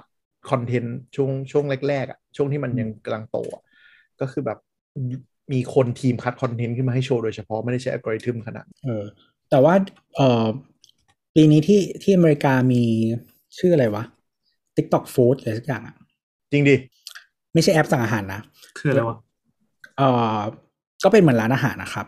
เอาเมนูที่ดังใน TikTok มาทอ๋อ คือร้านร้านเขาทำเอง เอาคอนเซปต์นี้มาเล่นำเออ ใช่อืมแต่ว่ามันน่าจะเป็นชั่วคราวมั้งเราคิดว่านะ แต่ว่าเป็นเหมือนแบบเออได้ media ได้อะไรอย่างเงี้ย แล้วก็คนแบบได้เล่นด้วยอะไรอย่างเลยก็ดีว่ะอืมคือตอนนี้ภาพลักษณ์ของ TikTok มันคือเป็นแหล่ง content creator ที่ที่เหมือนเอา YouTube เอาความเท่ของ YouTube อะไปย่อให้มันสั้นลง แล้วก็เสพง่ายขึ้นมาก จะบอกว่า YouTube อืมเราอะเราทำงานกราฟิกอะเราไปหา tutorial ดีๆในนั้นอะเยอะมากเลยมันเป็นสิ่งที่เราไม่รู้เยอะมากแล้วเฮ้ยแม่งทำอย่างนี้ได้ด้วยทำอย่างนี้ได้ด้วย แล้วภาษาที่เขาใช้อะเนื่องจากเวลามันมีจำกัด แล้วก็ต้องทุกอย่างต้องย่อย่อย่อจะไม่มีการบออกอนว่าวันนี้เรา อ่า ไอ้พวกที่บอกว่า อ่าสำหรับคลิปนี้นะครับ เราจะมาพูดกันถึงเรื่องอะไรพวกเนี้ยหายไปหมดเลย มันเป็นวัฒนธรรมของคนเมื่อสิบปีที่แล้วไปเลยอะตอนนี้เรามาเริ่มกันใหม่ที่ว่า ทุกคน แล้วก็พูดไปพร้อมกับภาพที่ตัดฉับฉับฉับฉับอย่างรวดเร็ว เราต้องพอสเพื่อดู เออ เสร็จแล้วก็แบบว่าขอพาร์ทสองหน่อย เอออืมแล้วคือมันมีแบบคนแบบสรุปหนังหรือว่าอะไรอย่างเงี้ยเยอะมากกูงงมาก คือคืออืมต้องต้องต้องยอมรับอย่างหนึ่งว่า YouTube อะมันเดินเกมพลาดนิดนึง คือมันมีช่วงหนึ่งอัลกอริทึมมัน favor คลิปที่ยาว ทุกคนเลยต้องลากคลิปให้ยาวเป็น 20 นาที อ๋อ ใช่อืแล้วเขามี Shorts แล้วไง ใช่เนี่ยแล้วตอนนี้คือพยายามดัน Shorts ขึ้นมาแล้วสุดท้ายก็คน creator ก็แบบ เอ้า แล้วมีช่วงหนึ่งให้กูดันคลิปเกิน 10 นาทีมาทั้งหมด แล้วสุดท้ายก็มา kill คลิปกูออกแล้วตอนนี้คือ Shorts ก็คือเต็ม YouTube ตอนนี้นะครับ เวลาเฉลี่ยก็สั้นลงต่ำกว่า 30 วิหมดแหละเออก็แบบอะไรก็ไม่รู้ ไม่เคยกดดูช็อตกับรีวเลยอะแต่แต่แต่ปัญหาของ TikTok อะที่พี่แอดพูดอะคือ how to บางอันมันมั่วนะอ่าอ่าอ่าระวังไม่แล้วมันก็จะมีคแล้นวแต่ที่วงการด้วยเออมันมีคนที่นี่เว้ยเหมือนแบบ เป็นอินฟลูเอนเซอร์อีกแบบหนึ่งก็คือว่าทดลองสิ่งที่ทำใน t ิ k t o k เออ เพื่อที่จะรู้ว่าอ้าวมึงอำกูเออจริงไหมอะไรเงี้ยใช่เหมือนมันมีคนหนึ่งอะเรามันก็ราเหมือนด้ไอ้ไฟไฟมินิทอะไรสักอย่างใน YouTube ป่ะไฟมินิทประคมาณราฟหนึ่หรืออะไรอย่างเงี้ยประมาณหนะนึ่งใช่ที่มันใช่ทำจริงไม่ได้อะTasty อะเออ แต่แต่แบบคอนเทนต์ใน TikTok คอนเทนต์ปลอมเยอะมากคอนเทนต์ที่ไม่มีการกรองอะเยอะจริงเออเออเออๆเยอะจริง ๆ แล้วก็ประเภทแบบ how to ที่แบบ มึงแค่ใช้งานมึงก็น่าจะใช้เป็นแล้วนะ เยอะมากแล้วก็ เราเจอมงที่แรงๆเว้ยเป็นคนไทยนี่แหละทำบอกว่าคือเราสามารถเอาส้อมที่งอ แล้วก็เอาน้ำหรืออะไรสักอย่างอะแล้วไปเสียบกับปลั๊กไฟได้ ตอนนั้นยังไม่รู้ว่ามันต้องต้อง report แต่ว่ามันมีสิ่งที่ทำอย่างเงี้ยแล้วคนแม่งดูกันเยอะมาก ก็ทายพอร์ตก็ที่คอมเมนต์ก็กาคือแดกห้าสิบห้าสิบนะทำได้จริงเหรอทำได้จริงเหรอใช่ใช่เฮ้ยคนโง่เยอะ อุตส่าห์ไปใช้คำนั้นแล้วนะแต่ก็นั่นแหละใช้คำนั้นเถอะอ่า การที่สองปีก่อนแดกสองสามปีก่อนนะ แดกไทยพอร์ตกันก็มาจาก TikTok นะครับ แล้วก็มีคอนเทนต์แนวแบบ mind blown สำหรับเรามากก็คืออะไรนะ แบบ ผู้หญิงใช้แอปหน้าเด็กเป็นเด็ก แล้วก็ใช้แอปหน้าแก่กับแฟน แล้วก็สร้างเรื่องว่าเป็นแบบกินผัวแก่ข่าวพ่อกับเด็กเคียรู้เรานั่งดูอะไรวะเออ มันมี อันนี้เพื่อ ไม่รู้ เพื่อเพื่อสร้างคอนเทนต์ใช่ไหมเพื่อสร้างใช่เพื่อเพื่เพื่ออสร้างเพื่อปั่นไลค์ ใช่แล้วก็จะมีอีกสายหนึ่งก็คือแบบหน้าตาดีอะพูดอะไรก็ไปก็ได้คนก็ไลค์เป็นเป็นแสนเป็นล้านอ่าอันนี้ที่ไหนก็มีเออมันมีไอเนี้ยเหมือนแบบเล่าเรื่องอะ แล้วแล้วทำอย่างอื่นอะ สมมติแบบทำของอะไรบางอย่างแบบคราฟต์งานอะ แต่ว่าเล่าเรื่องอย่างอื่นที่ไม่เกี่ยวกันอะ เช่นเช่นคือสมมติว่าแบบบางทีเราจะเริ่มมาแบบ story time อืมแล้วก็เล่าเรื่องแบบเล่าเรื่องชีวิตเรื่องแบบที่มันเหมือนแบบ ตลกตลกอาจจะไม่ตลกแบบว่า แต่ว่าเหมือนเช่นแบบมีทวิสต์หรืออะไรแบบเนี้ยอ่าเช่นแบบไปเจอไปเดทมาเจอคนนู่นนี่นั่นอะไรเงี้ย แต่ว่ารูปที่ภาพที่ขึ้นอะ เป็นเหมือนแบบกำลังทำเทียนอยู่หยอดเทียนแล้วก็ทำอะไรเงี้ยไปเรื่อยอะที่ไม่เกี่ยวกันเลยอะอืมอ่าแล้วก็มีอีกอันนึงก็คือ เล่าเรื่องแต่ไม่ไม่ได้พูดเป็นเท็กซ์ขึ้นมา แต่ตัวเองก็คือเต้นไปทำอะไรอย่างอื่นไปทำไมวะทำทำไมวะแล้วอีกอันหนึ่งที่ที่เราเจอรู้สึกว่ามันมันเป็น unique ในในใน ใน TikTok มาก แต่คือจริง ๆอะเราเคยเห็นบน Facebook แต่แค่เราไม่ได้อยู่ในแวดวงนั้นก็คือคอนเทนต์อุ่นรวยกับแบงค์พันเป็นปึกๆ เราเจอเยอะมากใน TikTok เราไม่เข้ามาใจแล้วใช่ไหมอืมไม่เจออะเงียบไม่ไม่เราไม่ได้ไม่ได้เป็นแบบแบงค์พันแบบอะไรนะ ก็คือแบบจัดห้องแล้วก็มีแบบแบงค์พันกระเป๋าใส่ไม่พอหยิบแบงค์พันเป็นปึกปึกปึกปึกปึกอะไรอย่างเงี้ยใส่ ประมาณว่าอุอวดรวยอะคอนเทนต์อวดรวยอะมันมันค่อนข้างเยอะคือ t ิ k t o k มันเราว่ารู้สึกอัลกอริทึมมันแบบมันมันไม่ได้แบบเหมือน Facebook ที่แบบ อ๋อคุณไม่ชอบอันนี้ใช่ป่ะฉันจะไม่ให้คุณเห็นแนวนี้ต่อไปเนี่ยว่า YouTube กับ Facebook มันจะเป็นอย่างนั้นอะแต่ TikTok มันจะพยายามแบบป่านูนป่านี่มาให้คุณดูแบบอหย่างวะตลอดเวลา จงใช้เวลาอยู่กับกูเออนิดนึงก็คือเหมือนประมาณว่าแบบเอ้ยผมกูรู้ว่ามึงชอบคอนเทนต์ประมาณเนี้ยแต่กูจะปาอะไรที่มันแบบมึงงงๆอะแล้วให้มึงไปกดแชร์แบบ absurd มากๆอะไรเงี้ยคือกระแสสังคมเยอะอะไรเงี้ยปามาให้ครับ TikTok แต่ก็ก็ก็ก็ผ่านมาแบบฉุกละหุกนะ คือ TikTok เผื่อใครไม่รู้เนาะว่า TikTok เนี่ยจริงๆเป็นแพลตฟอร์มที่ก๊อปที่พูดไปก่อนแล้วเนี่ย Musically ในอเมริกา คือ TikTok ก๊อปเลยไปทำในจีน แล้วดังกว่า แล้วมาซื้อบริษัทแม่ ซื้ออืมซื้อ Musically ไปแล้วก็เปลี่ยนทุกอย่างอืมเป็น TikTok แล้วก็เลยไม่เกิดสงครามการค้ายุคนั้นทรัมป์ก็ไม่ยอม เพราะว่าจะแบน TikTok เพราะว่าแบบ มันถือว่าเป็นเซิร์ฟเวอร์จีน เป็นบริษัทจีนไม่ยอมให้ทำนู่นนนั้น แต่ก็สุดท้ายก็ผ่านมาได้ด้วยดี ไม่รู้ไปล็อบบี้ก็เขาเป็นสตาร์ทอัพใหญ่ที่สุดในโลก มีอะไรอีกที่โดน kill ปีที่แล้ว ใหญ่ๆ ก็น่าจะหมดแล้วแหละ จริงๆ ก็มี Home Original HomePod HomePod อันนั้นคือตายไปเงียบๆ ก็ดัน HomePod mini ขึ้นมาแทนทั้งหมด ใช้แทนได้ฟีเจอร์เกือบทั้งหมด แต่ก็ไม่รู้ว่าจะเป็นยังไง เจ็บไม่ดีเท่า Smart Home ดีเท่าเออคือ smart home ของ Apple ก็ดูแบบ ลูกผีลูกคนอะเออเหมือนตอนหลังจากออก HomePod mini แล้วผ่านมาเกือบปีอะ Market Share มัน Triple มั้ง มันถูกอืมเอ่อ Market Share ของตัว Home อ่า Smart Speaker เอ่อ Triple นะฮะ แต่ว่าก็เอาจริง ๆ จะบอกว่าถ้าเป็นแอปของมันเองอะแล้วก็แบบเรื่องรูทีนอะไรเงี้ย เราว่า Apple อะดีสุด เหมือนแบบ Google มันไม่ consistent เลย อืม แล้วก็ จริงๆ เมืองไทยมันตั้งรูทีนไม่ได้เอ่อ Apple ใช้คำว่า automation กับ scene นะครับ Google ใช้คำว่ารูทีนส่วน Alexa เราว่า ถ้ามันถ้ามันอะไรวะถ้าเน้นถ้าเน้นกดใช้อะ เออมันมันไม่ดีอะ แต่ว่าถ้าเน้นคำสั่งแล้วก็แบบความแบบเพิ่มเฮียอะไรก็ได้อะ ดีแต่เมืองไทยมันไม่เหมาะอะเออ คืออ่าแล้วห่วยอะเมืองไทยอะ Google ถ้าถ้าแบบไม่ไม่อยากลงทุนอะ Google ดีกว่าดีสุดอืมเฮ้ย เพิ่งรู้ว่า Android Auto กำลังจะเปลี่ยนชื่อเป็น Google Assistant Driving Mode เหรอวะเออเพื่ออะอะไรไรเนี่ยมันวะเนี่ยหาทำอีกแล้วอะอะไรของมึงวะ นี่นี่เป็นอีพีที่แบบขุดหลุมฝังกบ Google หรือไงวะ ไม่พอดีเราดูเราดูแบบมันมีเว็บหนึ่งที่เขียนอาร์ติเคิลเลยแบบ เรียกว่า Google Graveyard อะคือแบบทำอะไรก็ไม่รู้ เฮ้ย แล้วซึ่งจะบอกว่าวิธีตั้งชื่อแบบเนี้ย มันคือ Microsoft ในยุคที่เรากำลังเกลียด Microsoft อะ ชื่อยาวใช่ๆนะ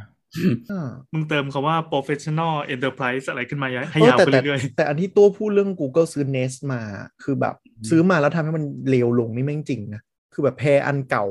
อันใหม่ บางอันเป็น Nest บางอันไม่เป็น Nest แล้วตกลง Product Line จะชื่อ Google Home หรือ Google Nest เละมากแบบๆอืมอะไรของคุณก็ไม่รู้อะ จริง Google จะกำลังจะกลายเป็น boomer พูดให้ใจเสีย เฮ้ยมันมัน boomer จริง ๆ คือ YouTube ดูดิเข้าไปแบบพยายามเป็นคนแก่พยายามแบบใส่ Shorts ใส่อะไรมา แล้วมันไม่มันไม่ไม่ลงตัวเลยอะอืมแบบจะพยายามยัด Shorts เข้ามาแล้วแบบแพลตฟอร์มคุณคือวิดีโอเป็นแนวนอนนึกออกปะเออใช่แล้วคุณมันก็ต้องแบบวิดีโอแนวนอน แล้วพอคุณดู Shortsกลับมาเป็นแนวตั้ง อะไรอย่างเงี้ยแบบ ขอร้องเถอะจริงๆนี่คือลุงคือมันลุงทำใจลำบากมากนะ คือในการที่จะ move on เราจากมันอะคือเหมือนชีวิตนี้เราค่อนข้างเทไปทางมันแล้วไง แล้วมันเป็นช่วงที่ ช่วงที่ช่วงที่ขี้เกียจจะเปลี่ยนไปอย่างอื่นแล้วอะใช่คเราวามกำลังสวยจะกลายก็เป็คืนอบูมพอเมเราอร์เห็นมันค่อยๆค่อยๆผุพังอืมหมายถึง Google กับเราเนี่ยอืมแล้วก็คนอีกจำนวนมากที่เกิดมาในสมัยที่ Google มันเป็นความว้าวสุดๆอะคือคือมันสะท้อนอย่างหนึ่งว่า เวลาเรามอง time scale ที่มันไกลขึ้นอะอะไรมันก็ไม่จีรังจริงๆ อะอะไรที่มันดูว่าแบบเฮ้ยมันโหยังไงทุกคนก็ต้องใช้โนเกียอย่างเงี้ยมันกำลังจะแบบอยู่ๆก็คือกลายเป็นเจนหนึ่งก็คือแบบหยังไปแล้วทั้งเจนคือกูก็กำลังเป็นอย่างนั้นจริงๆลกง่ายแล้วคือตอนนี้คือ พูดตรงๆว่าใช้ก็คือใช้อยู่สองอย่าง อะสามอย่าง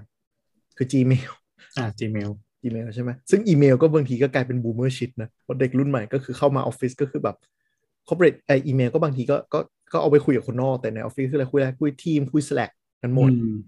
เด็กรุ่นใหม่คือแบบใช้ Slack เข้ามาคุยแชทกันอะไร Discord อะไรเงี้ย ก็คือเป็นแบบเป็น new new era ไปแล้ว แต่แต่ search ที่มันใน Teams จะห่วย search ใน Teams จะห่วยเว้ยซึ่งทำให้เหมือนแบบเวลาเราจะ track อะไรอะ มันลำบากเว้ยแต่ Teams ซะว่ามันที่มันดีมากคือมัน integrate กับ workflow ของ Outlook กับอะไรเงี้ยดีอืมอืมแบบส่ง calendar ส่งอะไรแบบคุยแต่ก็อะตอนนี้ใช้ Google ก็คือเนี่ย YouTube Search Map Gmail อืมแค่นี้อืม ไอ product ใหม่ๆ ที่เปิดมานี่คือแบบหลังๆ ไม่ได้แตะเลย Google Map นี่คืออยากให้มีคนมา compete กับมันมาก Apple Map ช่วยพัฒนาเออแต่ว่าเหมือนที่เคยบอกในถ้าในในกรุงเทพอะต่างจังหวัดไม่เคยใช้แต่ว่า ถ้าในกรุงเทพแบบเวลา search อะไรใน Google Map ไม่ได้อะพวกที่เป็นแบบเลขที่บ้านอะเซิร์ช Apple Map ได้อืมอืมแล้วมันก็จะตรงด้วย เพราะว่าเพราะว่าบ้านเราอ่าเผื่อใครไม่รู้นะฮะเผื่อไอ้พวกแอป แผนที่ทั้งหลายอะ่ะมันมีเขาเรียกว่า Open Data Street Map ของบ้านเราตอนนี้มีทีมที่ช่วยกันทำมากขึ้น คือ Google Map เพราะแมปยุคแรกมา คือเอาแผนที่รัดไปครอบแล้วพัง ตอนนี้ก็เลยไปขอข้อมูลของเนี่ย Open Data Street Map มา ซึ่งพวกนี้ก็คือเป็นกลุ่มคนที่ช่วยกัน edit ข้อมูลต่างๆ ของแผนที่ในประเทศไทยที่แบบเผื่อใครอยากไปเป็นอาสาก็ไปดูได้นะ Open Data Street Map ก็คือทุกคนจะไปช่วยกันว่าเฮ้ยตรงนี้มีข้อมูลผิดอะไรอย่างเงี้ยก็ไปช่วยกันแก้ได้ มันเลยทำโอเพให้ open source ใช่ Open Street Map แล้วคือเหมือน Google Maps ในในไทยอะมัน favor data ที่มันเป็น POI มันทำให้อย่างที่เราบอกบางทีมันไม่สามารถ search เลขที่บ้านได้ search เลขที่บ้านไม่ได้หรือว่าเพราะว่าแบบถ้าถ้าบ้านนั้นมันไม่ไม่เป็น POI ขึ้นมา มันจะไม่ได้เลยแต่ว่า Apple Map อะได้ แล้วสิ่งที่เปรตมากก็คือแบบพอบางคนก็คือ search ที่ที่ต้องการไม่เจอก็เลยไปสร้างสถานที่ก็จะแบบบ้านน้องจอยอยู่ใน Google Map คือแบบขึ้นมาทำไม บ้านน้องจอยคือใครวันวันๆเราทัวร์ Google นะ เราเออไล่ report มันไปเรื่อยๆเว้ยได้คะแนนโคตรเยอะเลยทีละห้าเหรียญนะไอ้ห้าแต้มไอ้ห้าไอแต้มแผนที่ส่วนตัวที่ไม่ได้เป็น benefit ใครใช่ป่ะที่มันไม่ควรเออสร้างขึ้นมาเออคือคือคุณก็ไปใช้ตั้งอะไรนะปักหมุดแล้วก็เฟซ edit เองสิวะจะมาตั้งเป็น searchable ทำไม คือแปลกใจที่มันอ่ามัมันจอยไม่ได้ตัวระบบอะตัวแพลตฟอร์มอะมันต้องมองว่าตรงเนี้ยเป็นปัญหาที่เจอบ่อย แล้วมันต้องคิดวิธีแก้มาให้ไว้ในสำหรับ user ที่ user ระดับเออเปรตอะอืมแต่แต่ Apple Map อะสร้าง POI ยากอืม และนานด้วยกว่าจะได้ เหมือนแบบเราเคยเราเราจำไม่ได้แล้วว่าสร้างไงแต่ว่าสร้างไปสองสามวันละก็คือแต่จริงสร้างอืมสร้างไปแล้วอะ มันจะใช้เวลาอีกแบบหลายวันเหมือนกันอะ มันจะเมลมาบอกว่าแบบเออใช้ได้แล้วนะนู่นนี่นั่นทำให้แล้วนะ อะไรอย่างเงี้ยอืมไปลองดูคือใครไม่รู้นะ openstreetmap.org นะครับ หลังๆละเอียดมากละเอียดแบบละเอียดจริง ๆ แล้วก็ Google Map กับ Apple Map ก็ใช้ template เนี้ยไปใช้ไปดึงมาไปซ้อนอีกทีหนึ่งใช่อืมละเอียดมากจริง ๆ OpenStreetMap นี่ละเอียดยันว่าซอยเนี้ยรถผ่านได้ไม่ได้ ที่เป็นเส้นเราจะเห็น Google เป็นเส้นประอะไรมากขึ้นซอยตรงซอยตันอะก็คือมาจาก base ดีมากดีมาก แล้วก็เราจะพบว่าโปรแกรมไทยหลายอันเนาะคือเนื่องจากถ้ามันเราใช้ Google Map ในเชิง commercial อะมันจะต้องมีคอนแท c t คุยกับ Google หลังๆเขาก็ดึงเนี่ยตัว OpenStreetMap อะไรเงี้ยไปใช้มากขึ้นบ้านเราน่าจะมีรู้จักอันนึงคือเอ่อ Longdo Map อะอ่าอ่า อันนั้นอะก็จะเป็นส่วนที่ที่เหมือนกับเกี่ยวข้องกันทั้งหมดเราไม่แน่ใจว่า Longdo Map อะใช้ Open Street ด้วยไหมหรือมี API ของตัวเองหรืออะไรยังไง แต่ว่าวงการ map เขาเรียกพวกนี้พวก mapper อะพวกทำแผนที่อะก็ก็รวมตัวกันมากขึ้นรวมกลุ่มกันมากขึ้น แล้วก็ช่วยกันพัฒนาแผนที่โดยเฉพาะกรุงเทพนะหรือเมืองใหญ่ๆเนี่ยดีขึ้นเยอะมาก อย่างหัวหินหรือพัทยาเชียงใหม่ก็ดีขึ้นเยอะมากเพราะว่า mapper กลุ่มนี้จะเป็น expat เยอะ แล้วเขาก็แบบว่างๆ เวลาเดินในเมืองเขาก็มานั่งแก้แผนที่ให้ไปเรื่อยๆเรื่อยๆ อะไรอย่างเงี้ยความเป็น open source เนี่ยเป็นอะไรที่วัฒนธรรมตะวันตกนะเราว่าเอเชียไม่ค่อยทำกัน เออแต่ตะวันตกเนี่ย เอเชียชอบเกมมีไฟเออเอเชียต้องเกมไฟแต่เอ่อตะวันตกเขาจะแบบถือว่าเออเป็น value ที่เขาทำเพื่อสังคมเพื่อช่วยอะไรได้ ก็พัฒนาขึ้นเยอะ จริงๆเราต้องสร้าง mindset เรื่องการทำบุญด้วยกันเอออ่าทำไม่อะไรให้กับ แต่ว่าแต่ว่า Google อะมันใน Google Map มันก็เวลาทำ POI แบบที่พี่แอนทำมันก็เกมมีไฟประมาณนึงนะใช่อ่าใช่ใช่ใช่ใช่เราก็เสเสพแบมันชได้แบชอู้เท่เท่เท่ อีกนิดเดียวจะเป็นระดับสิบแล้วนะโคตรเท่เท่มากแต่ก็แต่ก็อะไรอย่างเงี้ยก็ก็ก็ก็เอาถืมันอว่าเรา มันมันชอบส่งอีเมลมาไว้ว่าคุณดังแล้ว มีคนดูรูปของคุณโอ้จำนวนโอ้มากแต่เลมันยแต่แต่มันโคตรแบภูบมิโดใจปามีนหลังมากเลยนะว่ารีวิวเออที่มันคนจะส่ดูงเป็บนอกว่าหแบบมื่นอะไอ้ที่จุดที่คุณแก้ไขได้แล้วขอบคุณอะไรอย่างเงี้ยเออคือคือบางทีก็ไม่อยากโอเวอร์แบทนะ เรารีวิวแบบบางร้านที่แบบเปิดใหม่ๆแล้วแบบรีวิวเราคนดูเป็นหมื่นอะก็แบบโอ้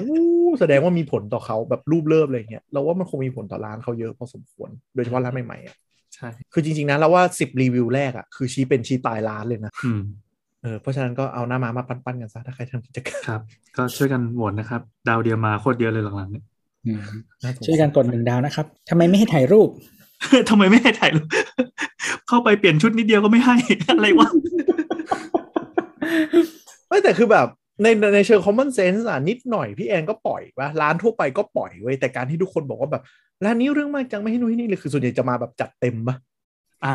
ให้นึกว่าลูกค้าธรรมดาจะไม่บ่นแต่โอ้ถ้าถ้าบ่นแสดงว่าต้องมีคดีอะไรสักอย่าง แล้วพอไปแท็กปั๊บเฮ้ยชื่อนี้เอาชื่อไปค้นในโซเชียลต่างๆ รู้เลยอีเคสนี้ น้องก็จะอ๋อเออคือคือแบบ เอาจริง ๆ ตอนที่แบบไม่ไม่รู้เรื่องพวกนี้ก็ไม่คิดว่ามันจะจะขนาดนี้นะ จนกระทั่งแบบ ไปกินในนั่งคาเฟ่ร้านไม่ใช่ร้านพี่แอนนะร้านอื่นที่แบบขึ้นไกด์พวกเนี้ยเฮ้ยมันมากันทั้งตู้เสื้อผ้าจริง ๆ ว่ะ คือคือขอโทษนะ ไม่ไม่ได้เวอร์นะเขาเขามีไอเนี่ยที่เหมือนเหมือนเรารอห้อยเสื้อผ้าแล้วที่เป็นแบบพวงหลายๆอันอะ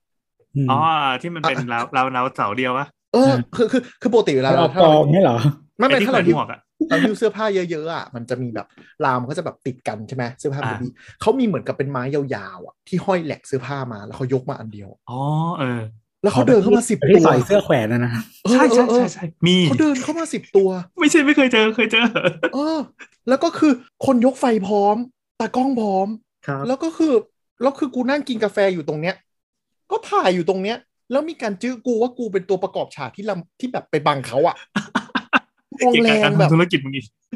มองแรงอะไรอย่างเงี้ย แล้วแบบเอ้ยกูกูกูผิดเหรอกูกูกูนั่งตรงนี้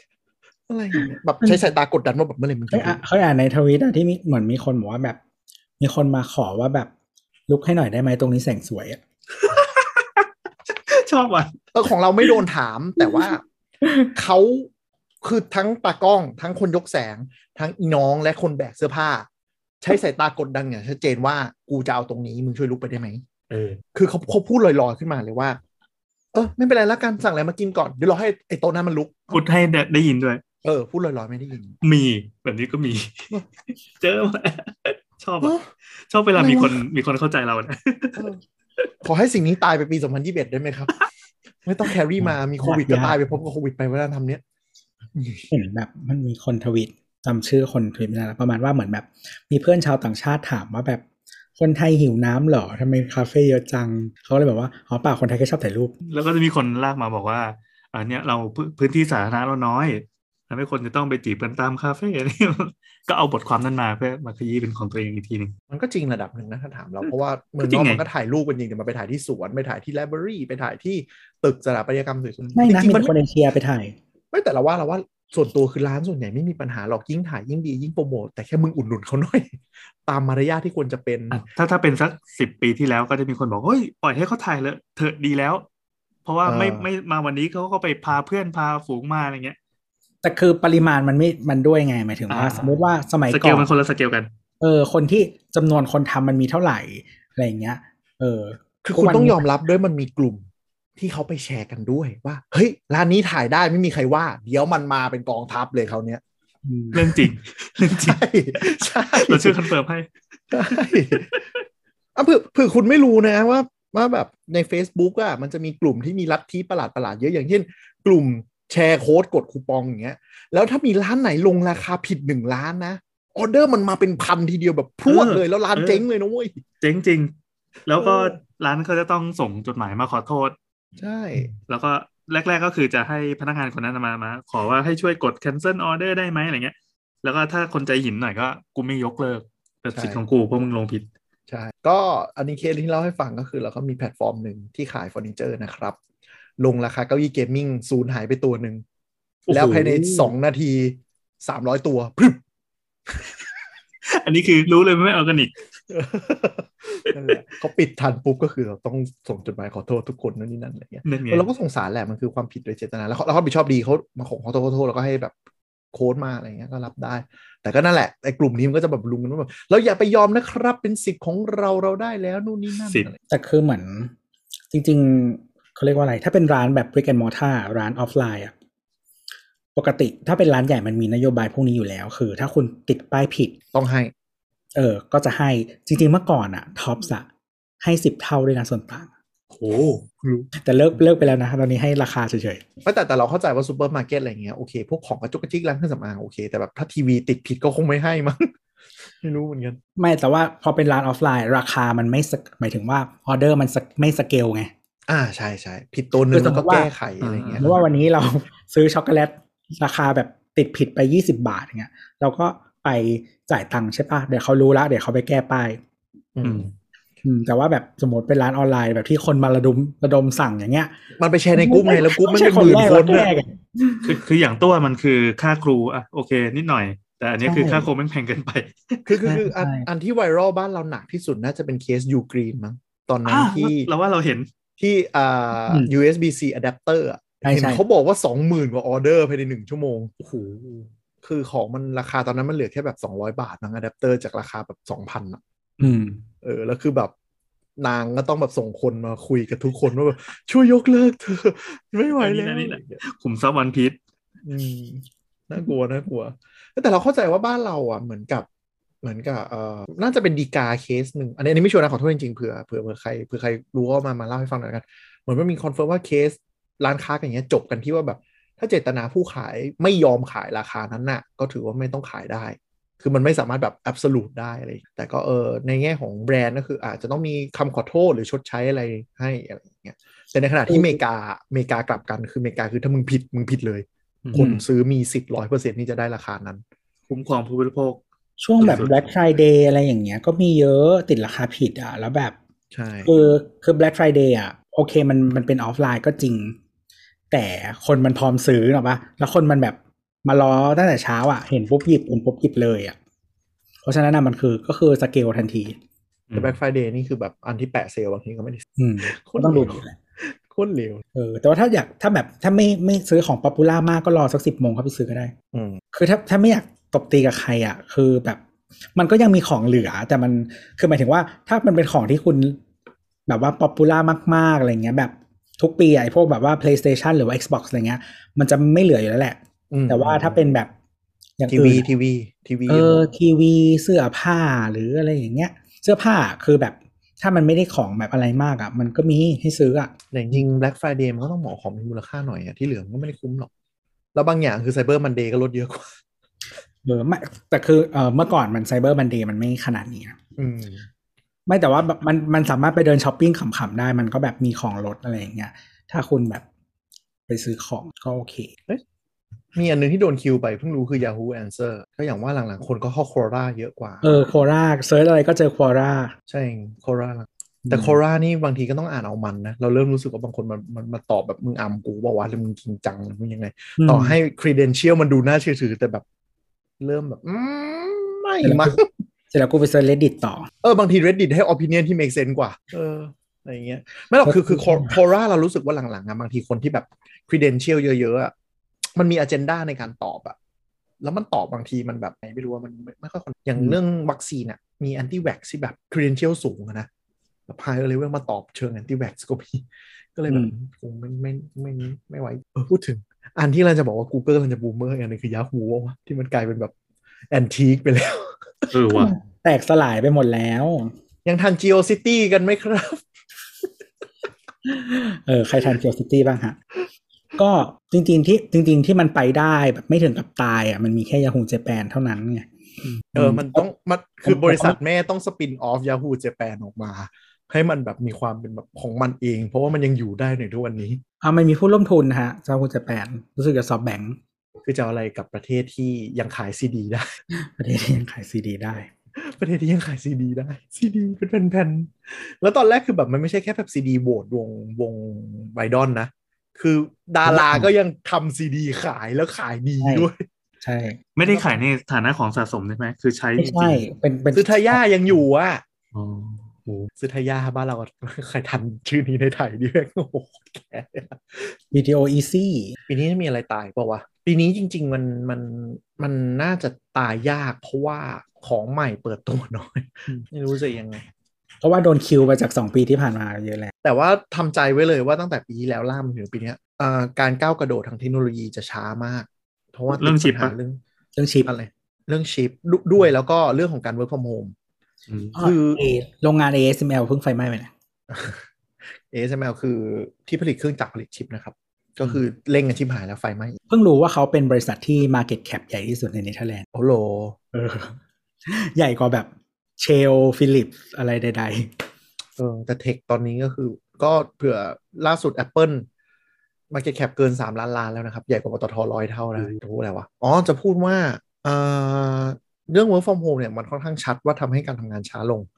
Apple เป็นบริษัทที่ค่อนข้างยืนกระดาษชัดเจนว่า ถ้าสถานการณ์โควิดดีขึ้น พวกคุณต้องเข้าออฟฟิศก็คือมันมันชัดเจนมากว่าการทำงานมันช้าลงและมีปัญหา เพราะว่าอย่างฟีเจอร์ที่สำคัญของ Apple เรื่องอะไรนะ ที่เราว้าวกันตอนนั้นอะที่ที่เราจะใช้แบบ iPad แล้วลากเมาส์ข้ามจาก Mac ไป iPad ได้อะ Sidecar ปะเออไม่ใช่ดิ Sidecar มันเก่าเอ่ออะไรนะไม่ใช่หรอกตัวกลับมาดิตัวไอหาชื่อไม่คได้น continue continue แล้วป่ะเอ่อ universal control เออเออเอออ่าก็คือเปิดตัวตั้งแต่ตอนนู้นเนาะที่เราคุยกันกลางปีอ่าปัจจุบันก็ยังไม่มานะอืม ยังไม่มาเลย คือ Apple ไม่เคยปล่อยฟีเจอร์หลุดจนไม่มาขนาดขนาดนี้อืมหลายตัวก็มีปัญหาแล้วก็เทคหลายที่บริษัทหลายที่ก็ก็บอกไว้ว่าถ้าสถานการณ์โควิดดีขึ้น ซึ่งตอนแรกอะประมาณเนี่ยเดือนสองเขาจะเรียกเข้าหมดละ แต่ก็ต้องมีโอมิครอนก็เลยเลื่อนไป ก็คือทุกคนจะเรียกกลับเข้าออฟฟิศกันหมดอืมเพราะว่าค่อนข้างชัดเจนว่าการ work from home ทำให้แบบทุกอย่างมันช้า productivity มันช้า ก็เลยพยายามเรียกกลับ แต่สุดท้ายก็คือพอโอมิครอนระบาดก็เลื่อนแผนกันไปก่อน ก็ก็เลยทำให้เทคโนโลยีหรือว่าฟีเจอร์อัปเดตมันอาจจะช้ามากจริง ๆ เพราะว่าปีที่แล้วมันยังกินบุญเก่าไง แต่ปีเนี้ยมันคือสิ่งที่ 2021 พัฒนาก็ช้าไปหมดตะกี้ตัวไม่อยู่พูดถึง universal control ก็ delay แล้ว delay อีกจนแบบใช่ช่างแม่งอะใช่เลย ผ่านมาจุดสองแล้วยังไม่มีนะฮะ ใช่ ซึ่งซึ่งผิดปกติมากอืมแล้วอย่าง Google ก็คือทีมฮาร์ดแวร์ก็คือ fuck up เลย Pixel ก็คือแบบ มีปัญหาทั้งการส่งของการ sourcing การอะไรทั้งหมด เละมาก ก็เออแต่เห็นมีข่าวว่าตัว Microsoft ปีนี้เป็นข่าวลือนะอืม Windows อาจจะจะลง Mac ใหม่ได้ เพราะว่าหมดสัญญา Exclusive กับ Qualcomm แล้วโอ้ซึ่งถ้าจริงก็เอ่อ Mac มันก็จะกลับมาลง Windows ได้นะ แต่ก็จะเป็น Windows เอ่อ for ARM ครับ อืม หรืออย่าง CPU ที่ปกติ Snapdragon อะเนาะเราคุยกันไปว่าจะต้องเปิดตัวตัวใหม่เรื่อยๆเนี้ยปีนี้ก็แบบเรียกว่า Snapdragon 8 Gen 1คือตั้งอืมชื่ออะไรก็ไม่รู้อีกแล้วเออไม่เอาเลขสามตัวแล้ว จะเป็นแบบซีรีส์ซีรีส์ก็คือตัวท็อปของ Qualcomm ปกติมันก็คือซีรีส์แปดนะก็คือแปดแล้วก็เป็นแปดเจนหนึ่งแล้วก็มีแปดเจนสองเจนสามเลยซึ่ง8 Gen 1ก็ไม่ได้แรงกว่า8 8 8เยอะขนาดนั้น ขนาดเป็น reference device นะ ไม่ใช่ real world คือ real world มันจะดรอปอีกหน่อยนึงอยู่แล้วอืมก็ไม่ได้เร็ว เพราะว่าเข้าใจว่าแสดงว่า เรื่องชิปขาดแคลนนี่แหละทำให้การแบบการดันประสิทธิภาพชิปจะติดปัญหาก็ Apple น่าจะเป็นบริษัทสุดท้ายที่โดนผลกระทบก็โดนแล้วอ่า iPad นะครับ สั่งตอนนี้ได้สองเดือนโอ้ก็โดนคือก็แล้วมีมีคนมาปรึกษาเรื่องแบบยจะอดเอาไงเรื่องแบบ work from home ซื้อแท็บเล็ตอะไรดีอะไรเงี้ยเราบอกไป iPad เถอะไม่ต้องไปคิดอันอื่น แต่เราก็เลยแบบไปเปิด iPad ดูแบบ สั่งตัวนี้ Apple Store นะครับ สั่งวันนี้ได้ปลายเดือน2 iPad ตัวเริ่มต้นอืมปาไปแล้วสองเดือน คือสต็อกก็ไม่มีอย่างเงี้ยเหรอ ไม่มีโอ้คือ demand มัน demand มันไม่รู้เยอะด้วยแล้วก็ผลิตไม่ทันด้วยอืมถ้าสถานการณ์อย่างเงี้ยเวลาออเดอร์อะเครื่องจะตรงมาจากโรงงานที่จีนเลยเว้ยแบบจากเซินเจิ้นวิ่งฟูบเข้ามารถอุ่นๆเลยอืมอะไรเงี้ยมันจะมีปีหนึ่งแล้วก็จำได้ป่ะที่ iPhone มาถึงมือคนแล้วกาวจอยังไม่สนิทอะแล้วที่ Apple แนะนำว่าให้เปิดใช้ไปก่อนแล้วเดี๋ยวกาวมันจะแห้งเอง iPhone 4 หรือ 5 ที่แบบเปิดมาทำไมมันมีคราบเหลืองๆวะแล้วอ๋อปกติก็เดี๋ยวใช้งานไปสักพักพอความร้อนจากจอมันออกเดี๋ยวกาวมันจะเริ่มซีลสนิทเองอันนั้นคือมาจากสายผลิตแบบอุ่นๆเลย เออ นั่นแหละ แล้วก็เหมือน Apple คือถ้าสมมุติว่า จริงๆ iPad มันเป็น product ที่ได้กำไรน้อยกว่า iPhone อะนะ ก็คือถ้าเขา prioritize เอ่อสายผลิตอะเขาก็จะต้อง prioritize iPhone อืมแต่ iPhone ตอนนี้สถานการณ์เริ่มดีขึ้นละ อืม ก็เดี๋ยวตัวอื่นก็น่าจะ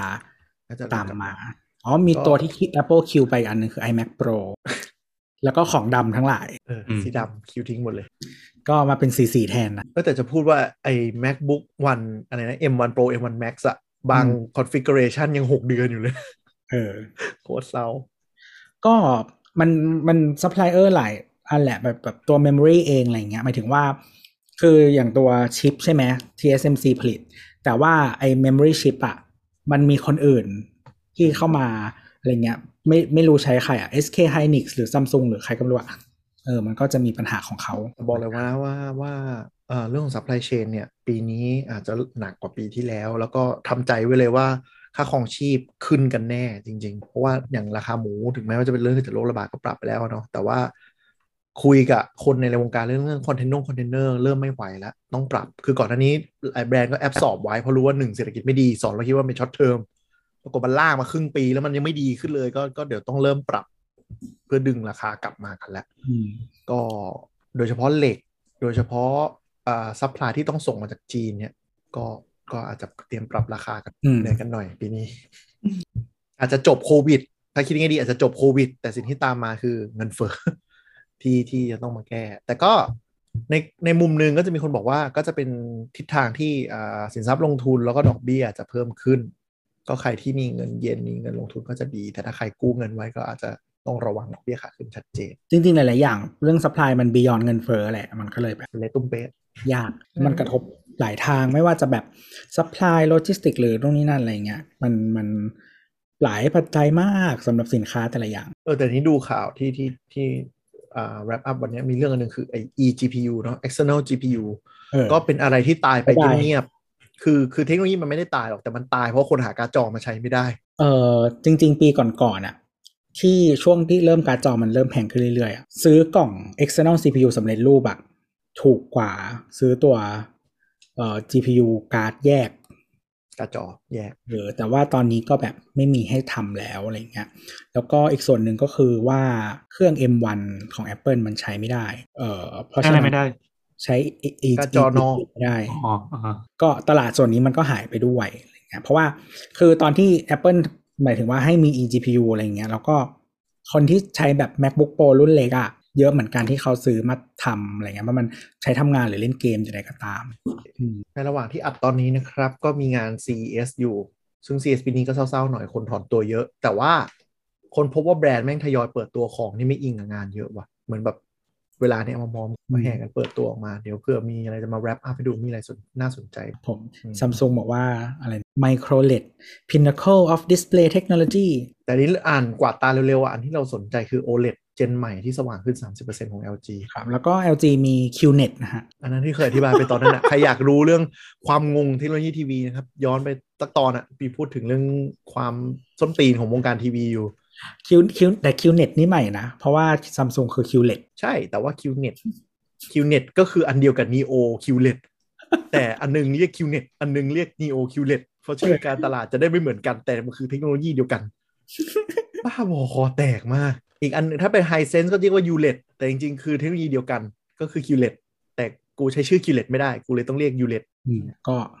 เหมือนที่คุยไปตอนที่แล้วนะก็คือซัมซุงเขาก็จะมาเน้นทางนี้ เพราะว่าเขาทำ OLED ใหญ่สู้ LG ไม่ได้ทำ OLED เล็กเราไปใช่ใช่ก็ถ้าไปดูที่ LG ทำสู้ไม่ได้เหมือนกันใช่ก็ก็ก็ก็ถ้าคุณไป search ว่าจอแบบไหนดีนะครับ article ที่เขียนว่า QLED ดีกว่า OLED อะก็ทุกอันจะแบบนั่นแหละเป็นเป็นเป็นอะไรนะ advertorial content ของซัมซุงทั้งหมดไอ้ยเขาเขียนไว้เขาเขียนไว้เลยเขาเขียนไว้เลยเป็น advertorial QLED ดีกว่า OLED อย่างเดียวเขาก็ถูก สีสดกว่า แต่ว่าสีสดกว่าแบบ vibrant ตอแหลอะซึ่งมันแบบมันไม่จำเป็นไงคือแบบเขาเรียกว่าอะไรอะโอโอพิกเซลลงไปอะ เพื่อให้สีมันสดอะ ซึ่งมันไม่ใช่ไง anyway อะข่าวเริ่มทยอยมาเดี๋ยวอัดเผื่อไว้อัดตอนหน้าละกัน ครับผมก็ถ้าเอ่อมีอะไรอยากพูดคุยกับเรานะครับ อยากเสริมเพิ่มเติมอะไรตรงไหนนะครับ ก็มาคุยกันได้ที่ Twitter at x j o k talk นะครับสำหรับวันนี้ก็ลาไปก่อน สวัสดีครับ เย่จ้า